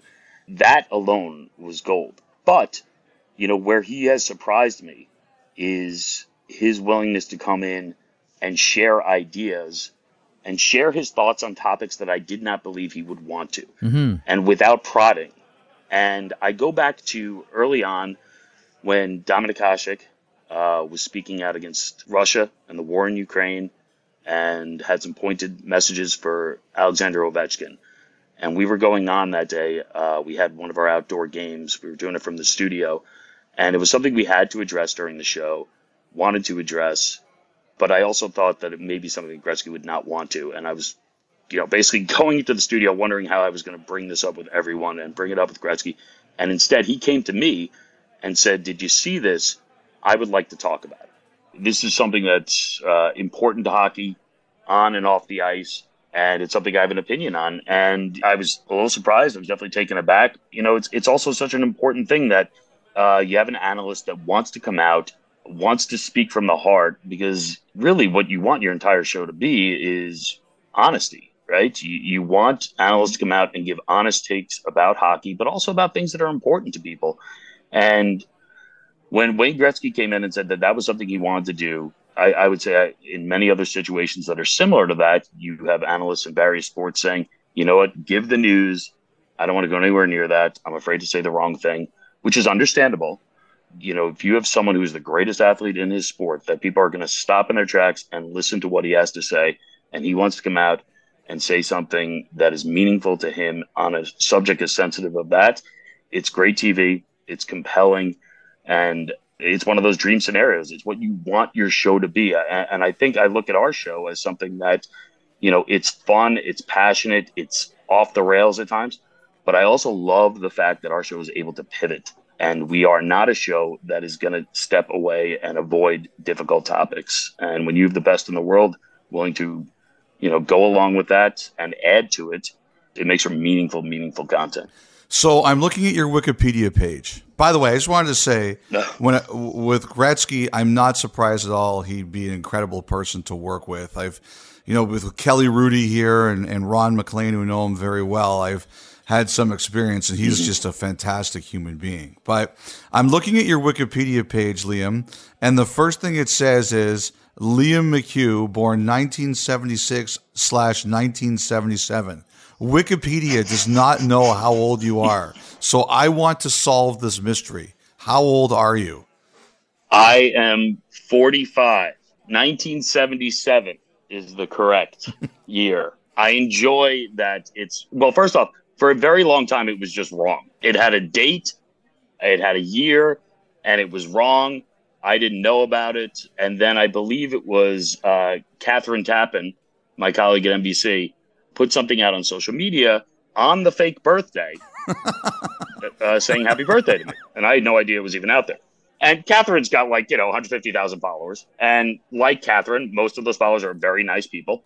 So they are just like all about it. And this is a while ago, and I get kids and they're little, and I was just getting some sleep. And I wake up and there's like hundreds of messages on social media for me. And I'm like, oh my God, like, what did I tweet before I went to bed? Like, I feel like I'm in trouble. And it's nothing but like, happy birthday, happy. What is going on here? And then after a while, it was it was great. I didn't want to change. It was like six months after my birthday. I had a day where everyone was unbelievably nice to me. So I just started thanking people. I was like, "This is great, thanks. Yeah, you know, it's been a great day," and I'm letting that go. So I, uh, but I love that. That's an. I, I feel like it should say I'm from parts unknown on there as well. No, you, you've had you've had quite a career, and I think you're probably like a lot of people in our business that you hope and you dream that you are going to get here, but you never honestly expect that it will. And I'm wondering when you look at your path, you know, just what was the craziest thing that you kind of went through to get here? And was there ever a moment you said, "Oh my God, I'm actually going to do this"? Yeah, I, there there were definitely a lot of ups and downs, and I started in some small markets, worked in Terre Haute in Oklahoma City, uh, but for a while there, uh, for a good year, my wife used to be in TV, and she was a TV reporter and uh, anchor, and in the uh, Roanoke market in Virginia, and she was living in Lynchburg, Virginia. And for about a year, I lived. We were engaged. I basically lived on her couch, unemployed, could not find a job. This was my first attempt at growing a terrible beard. It was even worse than the one I have now. Couldn't be worse than mine, Liam. Couldn't be worse than that one. Oh, yours is real at least. Mine requires a lot of special effects to make it actually appear decent on TV. Um, I was doing a lot of random jobs in town. I actually worked at her news station shooting video for like reporters who were, you know, 10 years younger than me. And I didn't know what I was going to do. Uh, and then I got a break and I came to New York and I started working for Versus at that point. But I think I knew I made it when uh, all of a sudden I was living in New York City and NBC was, you know, I was like, hey, the, you know, I, I got to do a little thing for NBC. And uh, it's like a two minutes sports update on a Sunday, you know, the US Bank mm-hmm. update. And and I'm like, oh, I'll take the subway there. And how do I get across town? And they said, oh no no we'll be sending like a black suv to your apartment you know and the guys in my apartment are like what are you like you know they see me i'm dressed in sweatpants all the time and like when i'm not working i think they thought i was a drug dealer so they were like, "Who is this guy getting picked up in the SUV?" And life felt different. And my wife's like, "What is going on here?" And I think for her, you know, it just changed also because my, my wife is not big into sports, uh, but she saw me on like a commercial one. She's like, "That's just bizarre," you know, when you're watching one of your own shows and you're in your own world, and then your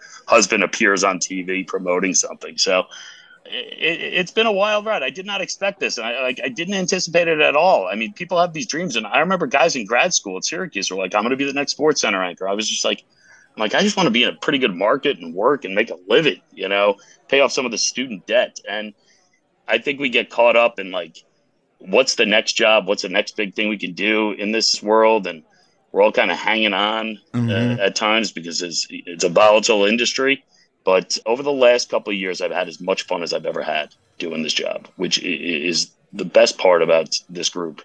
Uh, it's enjoyable. Is not a grind ever, even during the playoffs when we're working crazy hours. And I want it to stay like this as much as it possibly can. I want to be able to go in every day and just, you know, what's fun about today? What can we, you know, what can we bring to the viewers that's joyful?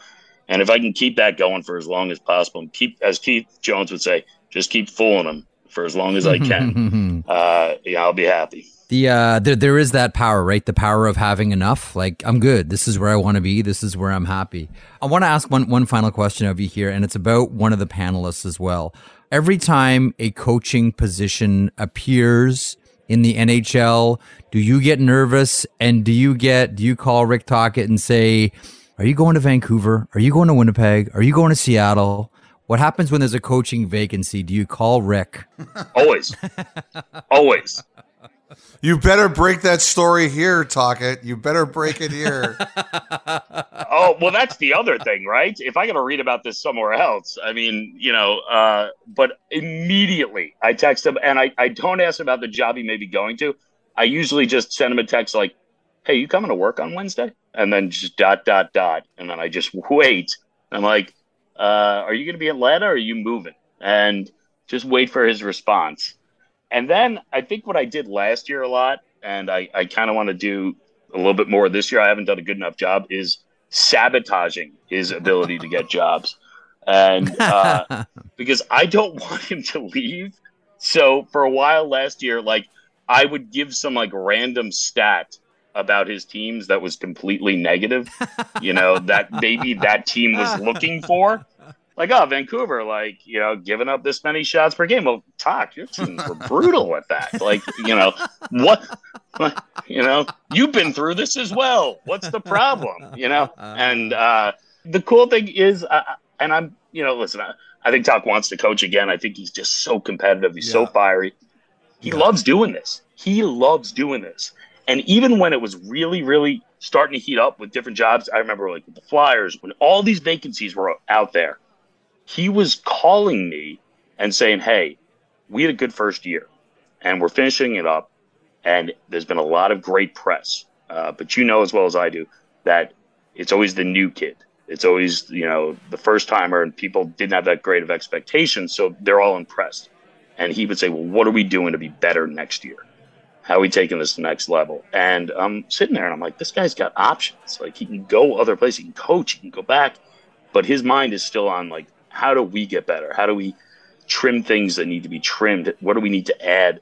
You know, how does he need to get better at the job as well? And it's kind of cool because I haven't worked with many analysts like that who really respect it and want to get better, even though that they have one foot still back in their former world. Liam, that's an awesome story. Uh, keep burying Tocchet. Keep him on the panel. He's a lot of fun to watch. I know he's got. I know he's got that burn inside him. He's a really competitive guy. But uh, along with the rest of your panelists, you guys are awesome. Top notch stuff. Thanks so much for stopping by.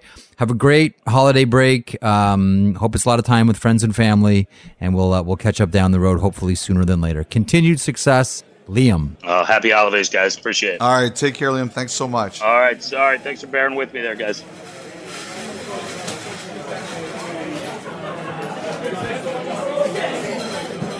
Elliotte, if you've ever seen my radio show on television, either at Sportsnet 360 or Sportsnet Now, over my left shoulder there is a large, oversized novelty button of the Cleveland Crusaders of the World Hockey Association, as given to me as a pre Christmas present by our next guest. He is a researcher for Hockey Night in Canada, uh, amongst other entities, namely NHL teams. He is Stan Narodka, and he joins us at the holiday party. Stanley, how are you today, friend?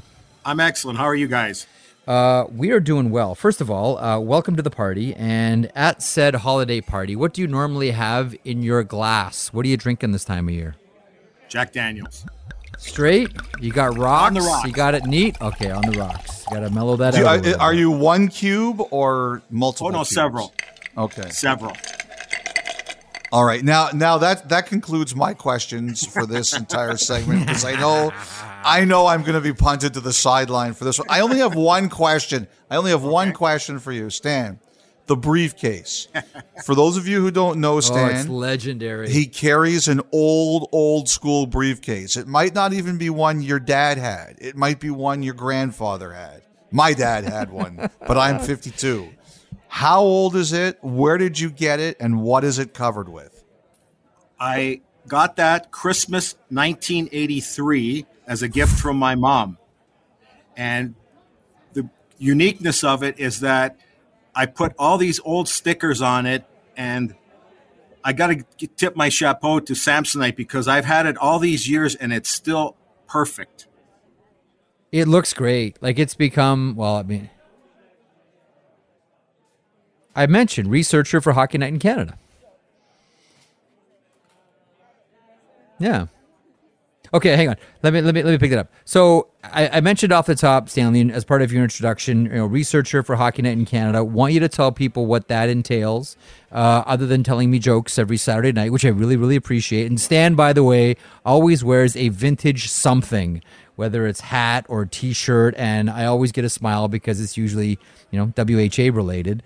Um, but you also do research for uh, NHL teams as well. Just kind of give us the bio, give us the business card right now, Stan. Wow. I've got so many things going. Like right now, I'm sitting at Scotiabank Arena and I'm going to be doing stats for the Tampa Bay broadcast tonight. So I'll be actually in the, I'm actually in the booth tonight. Um, but I also do things for other teams, mostly Colorado, St. Louis, and Vegas at this at this juncture, and as well as doing Saturday night hockey night in Canada. So it's a pretty busy slate of stuff to do. Keeps me busy. What's your favorite thing to do? You know what my favorite thing was, Jeff? Seriously, was when we had our ice surfing show. Stats man, Stan Narodka. I missed that yep. show. You, me, Yorkie, Dangle. Yep. Oh, it was great, man. That was fun. It was sort of a before its time kind of thing that uh, we did that, and it was a blast doing that kind of stuff because it was on the go, and but it was a little bit more free form kind of thing. So one of the things that you always come up with, and you have your stat du jour. I mean, you're a you're a must follow for me on Twitter um, you come up with like, and I love like random obscure facts. Um, do you have a pet favorite random obscure fact? You know, the, your version of, you know, Wayne Gretzky had more five goal games or Wayne Gretzky had more five point games than zero point games. Little things like that. You have anything in the back of your mind? There's a few when, because uh, we were doing Vancouver the other night and I found a couple there. Like, for example, Quinn Hughes has got 26 assists but no goals. Mm-hmm. So I was curious how many assists, what was the most number of assists somebody had without scoring a goal for a whole year? And the answer is 29, but you have to go back to 1948 with the Leafs Jimmy Leafs Jimmy Thomson did that. Oh wow. So that's the kind of obscure thing as well. And then the other and the other Vancouver one was Elias Pettersson who has 13 goals but none of them on the power play so mm-hmm. he this year has the most goals without a power play goal. And he had 10 last year. See, I love it. Quirky kind of stuff like that. People love that stuff. People do. Well, I'm I'm I'm one of those people. And listen, Stanley and I get together and, and we tend to and I'll, I'll dovetail into this conversation. Um, tell us about the Saints days. The American Hockey League Saints. You were a part of it. Uh, some big names rolled through. Uh, I want to ask you about a couple of them, but when you think of the Saints back well, in the day, it's it pretty much started my career. I started out in uh, on a, at a radio station, and the the Leafs Farm Club moved to St. Catharines, and I applied for the position and got it. And part of it was basically doing everything, mm-hmm. and including being the uh, radio color guy for John Kelly, who's now the voice of the St. Louis Blues. So that's pretty cool. Mm-hmm whose father was was obviously the legend Dan. Yes, absolutely. So, what was the craziest thing you saw there? Like, what was the wildest thing you ever had to do or you saw happen? Oh, mostly basically just having to uh, take care of everything. The worst was we had a Zamboni that actually crashed and spilt oil all over the rink Ooh. when we were playing New Haven and that was at the end of two periods. So we had to scramble like crazy. We mm. ended up playing the third period of that game at 10 o'clock the next morning. The next morning. the next morning. because we couldn't get a Zamboni and we couldn't get the ice fixed in time. So we're scrambling and we were up all night trying to get this thing done. And we had to pay New, uh, New Haven for the extra night in the hotels and all of that kind of stuff. Were you with the team when, and this was, I can't remember, it was like five or maybe seven of them, but Val James and Mike Stothers had a feud like few have ever seen with like just insane fights. Were you with the team then? And what do you remember from that feud? there were several fights, and we knew all along that this was going to be the case.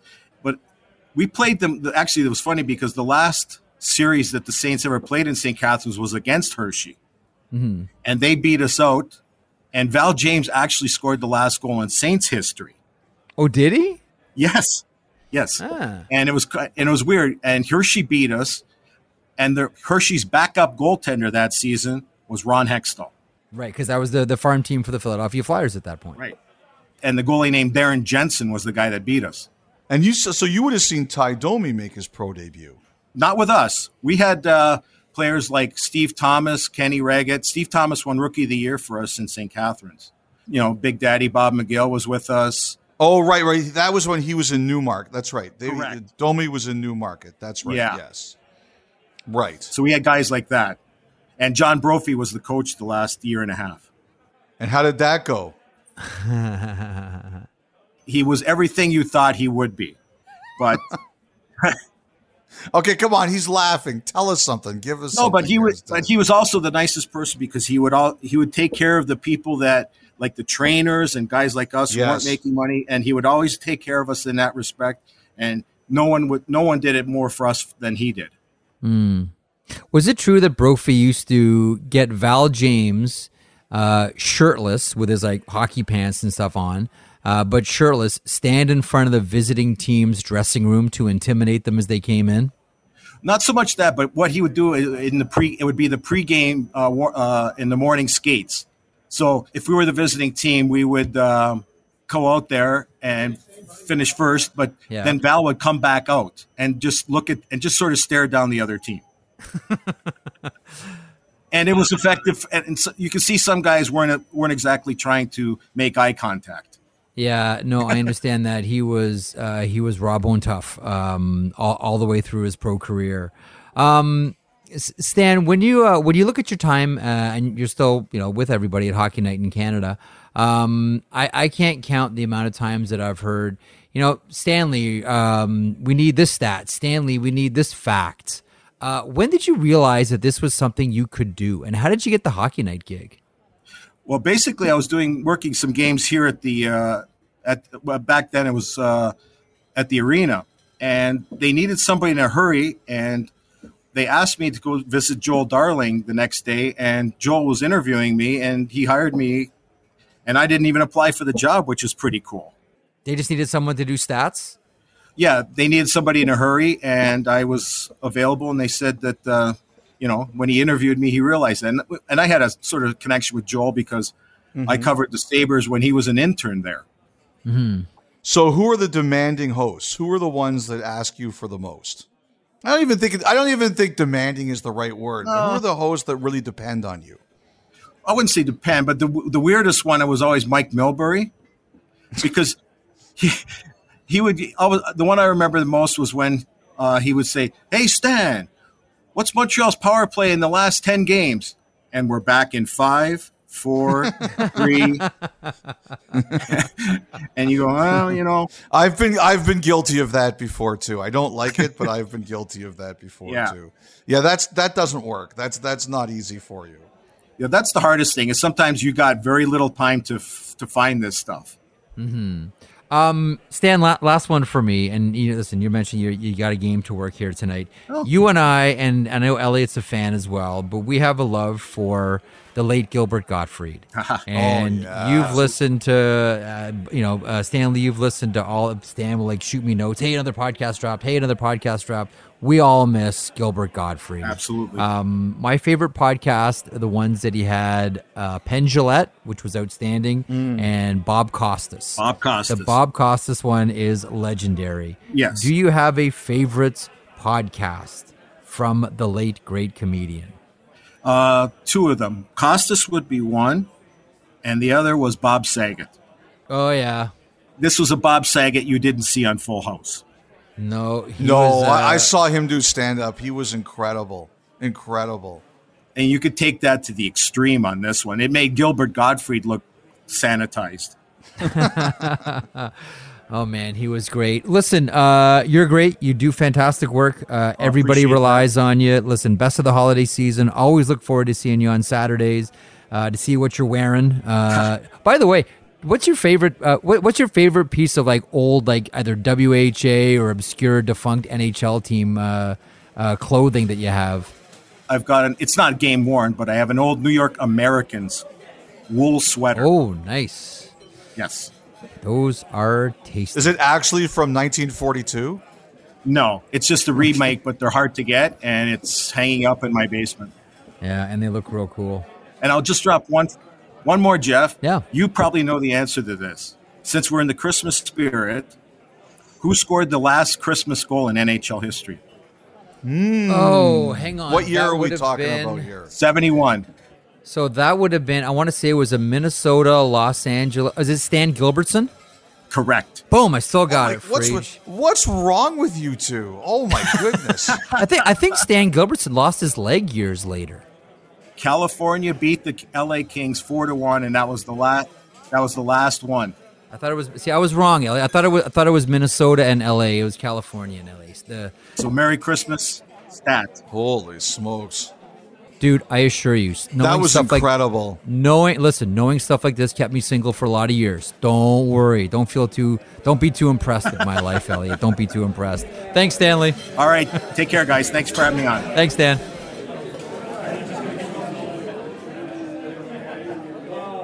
It is a pleasure, and I know she's eager to share a drink with us right now, Elliotte, to welcome to the broadcast, the holiday show, Amrit Gill, uh, producer, reporter.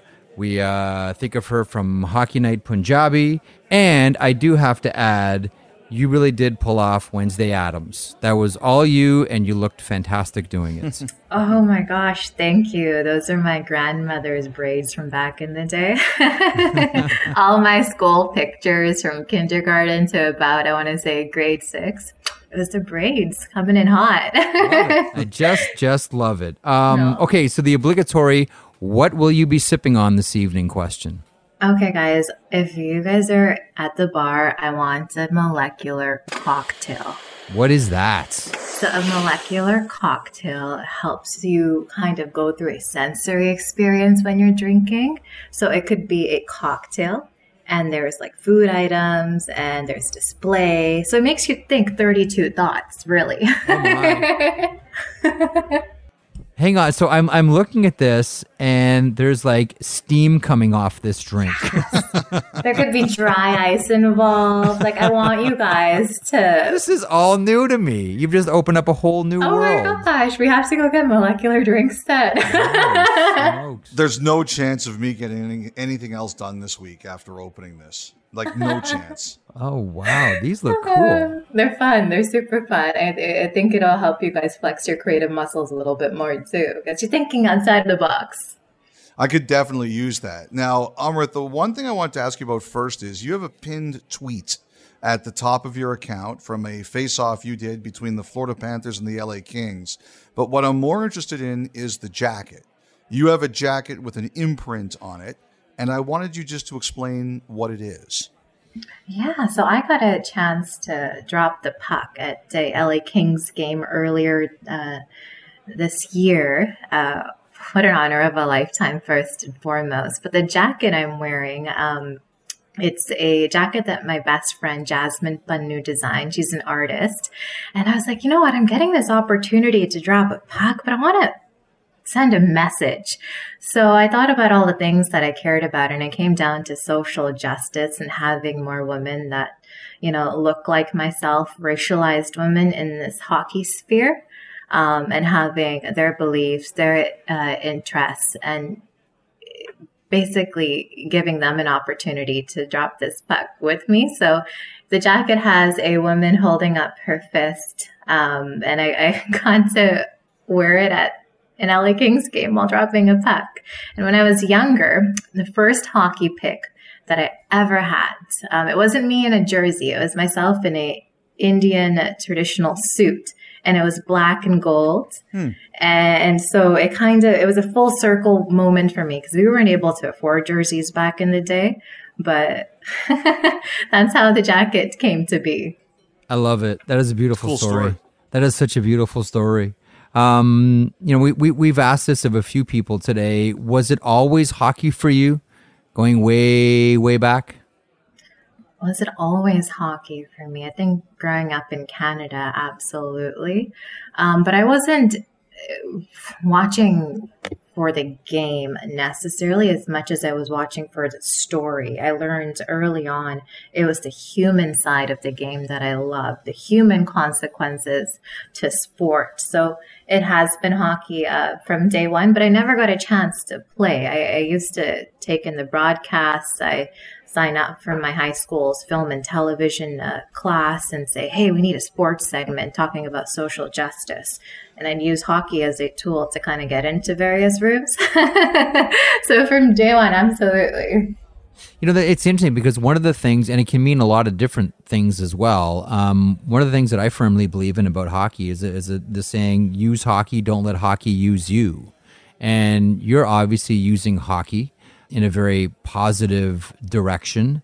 I mean, you mentioned you know you always look for the uh, the the human side of things and the human story. Who are some of your inspirations along the way, and who are some of your inspirations now? Yeah, you know that's a great question, and I would get this question early on in my career, and I get asked, "Who's my role model?" Like, in hockey? What do you mean? Like, I didn't have anyone to really look up to. I take inspiration from various people who have, you know, challenge systemic norms in their eh, respected fields. But it, it's that diversity of thought that I look up to. It's not necessarily a person, it's your civil rights leaders who have, you know, a certain framework or a message that has helped create systemic change. But when I think of who I look up to or who I take inspiration from that gives me sustenance to keep going, it's really the kids it's the future generation. It's mm-hmm. it helps me have that why and that sense of purpose. It wasn't a big name. It, it's my community. It's the people that are doing the grassroots um, work to help bring the data, bring the science, bring the history and the education forward. It's my community and the kids that I look up to for inspiration you were part of a group that made a, a big leap for your community by creating Hockey Night in Canada Punjabi and growing it into something. Mm-hmm. And everything starts small and and grows bigger. Uh, Hockey Night in Canada Punjabi is a big success story, I think. Mm-hmm. And I just wanted to ask you, what do you remember about the first time you were told about the possibility of it, and what was it like to go on air and do it?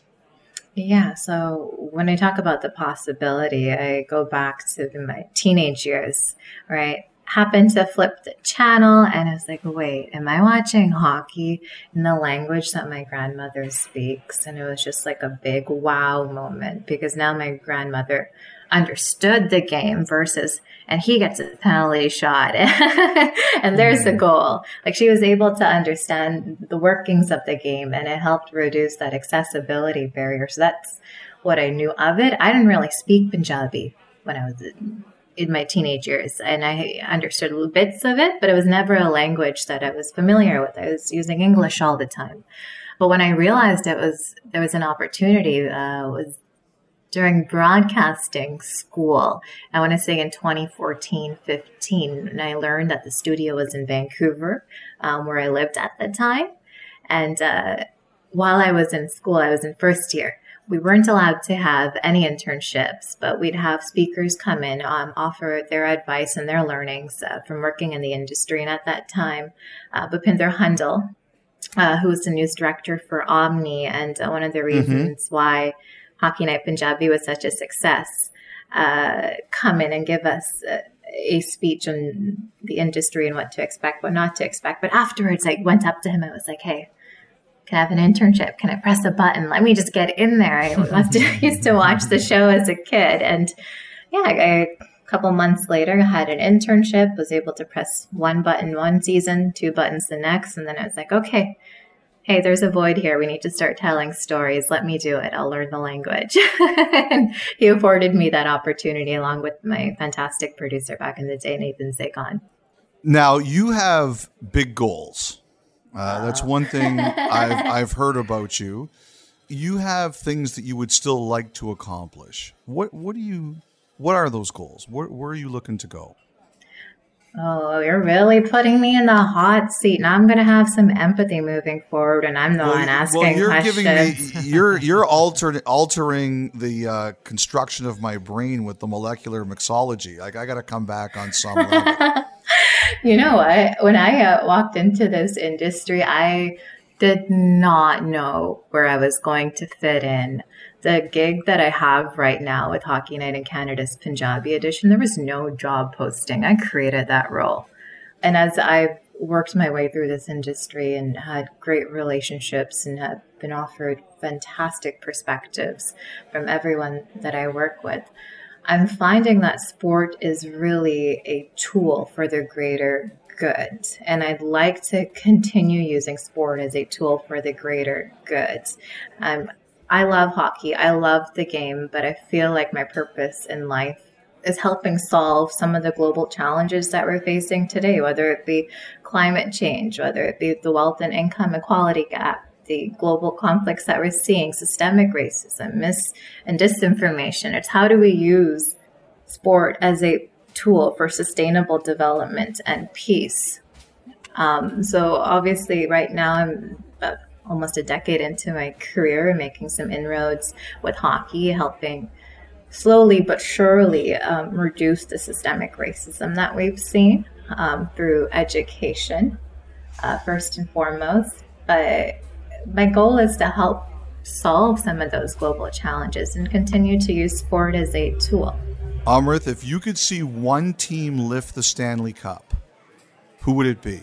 Well, here, let me let me maybe add something. I'd like to see another player of color lift the cup, another player that comes from a marginalized group mm-hmm. lift the cup. We saw the impact um, that Kadri had in his community and globally um, with those who identify as Muslim and those who don't as well when he was lifting the cup. It went beyond sport. It helped reduce that accessibility barrier as well. So I'd like to see someone from a marginalized group lift the cup again. That's an Fair excellent enough. answer. That's totally an excellent fair. answer. There you okay. go. Listen, we uh, we wish you nothing more than continued success. Thank you for the drink tip as well. Uh, you've mm, opened our eyes to molecular cocktails. When I woke up this morning, I never thought I'd hear molecular cocktail, but there it was. No, me neither. I'm learning about it. And uh, and we thank you for that, and we thank you for appearing today. Thanks so much for stopping by. Uh, I appreciate the chat. Take care, guys. Happy holidays. Happy holidays, Summer. Bye. Okay, so there it is. That was the holiday extravaganza. Thank you if you made it this far. I know one of the things that always impresses us is how deeply you listen to this holiday podcast. So if you're hearing me right now, bravo. You are, as you used to say at the Montreal Forum, la première étoile, the first star. Well done. And thank you. Uh, health and happiness to you and yours at the holiday season. Again, a reminder about the schedule uh, no new podcasts until Wednesday. You'll hear our, our interview with Marian Hossa. So that's on the 28th. And then we're back to a regular schedule, the news pod, Friday, December the 30th. Until then, be safe, be happy, love one another. More podcasts coming up next Wednesday.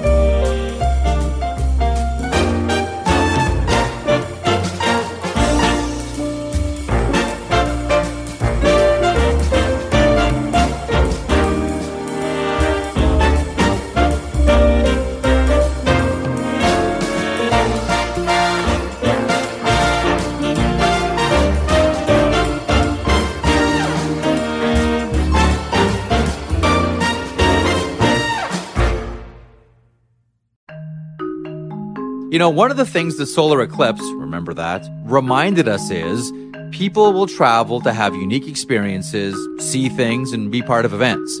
We all saw how people congregated in areas that had the best view the best safe view. And they all had to stay somewhere, and many used Airbnb. I want to share something with you I was once told. One of the wisest things you can do when you host an Airbnb is find events in your area and let people in that community know that your place is available for out of towners. Many did this with the eclipse. You can do this as well. Your home could be an Airbnb. Seriously, it doesn't have to be your whole place. I mean, it could be. You'd be surprised what people are looking for when they travel. It's simple and it's really, really smart. You might want to think about it. You could be sitting on a whole new revenue stream. Concerts, sporting events, conferences. People are always on the move. Your home may be worth more than you think. Find out how much at airbnb.ca slash host.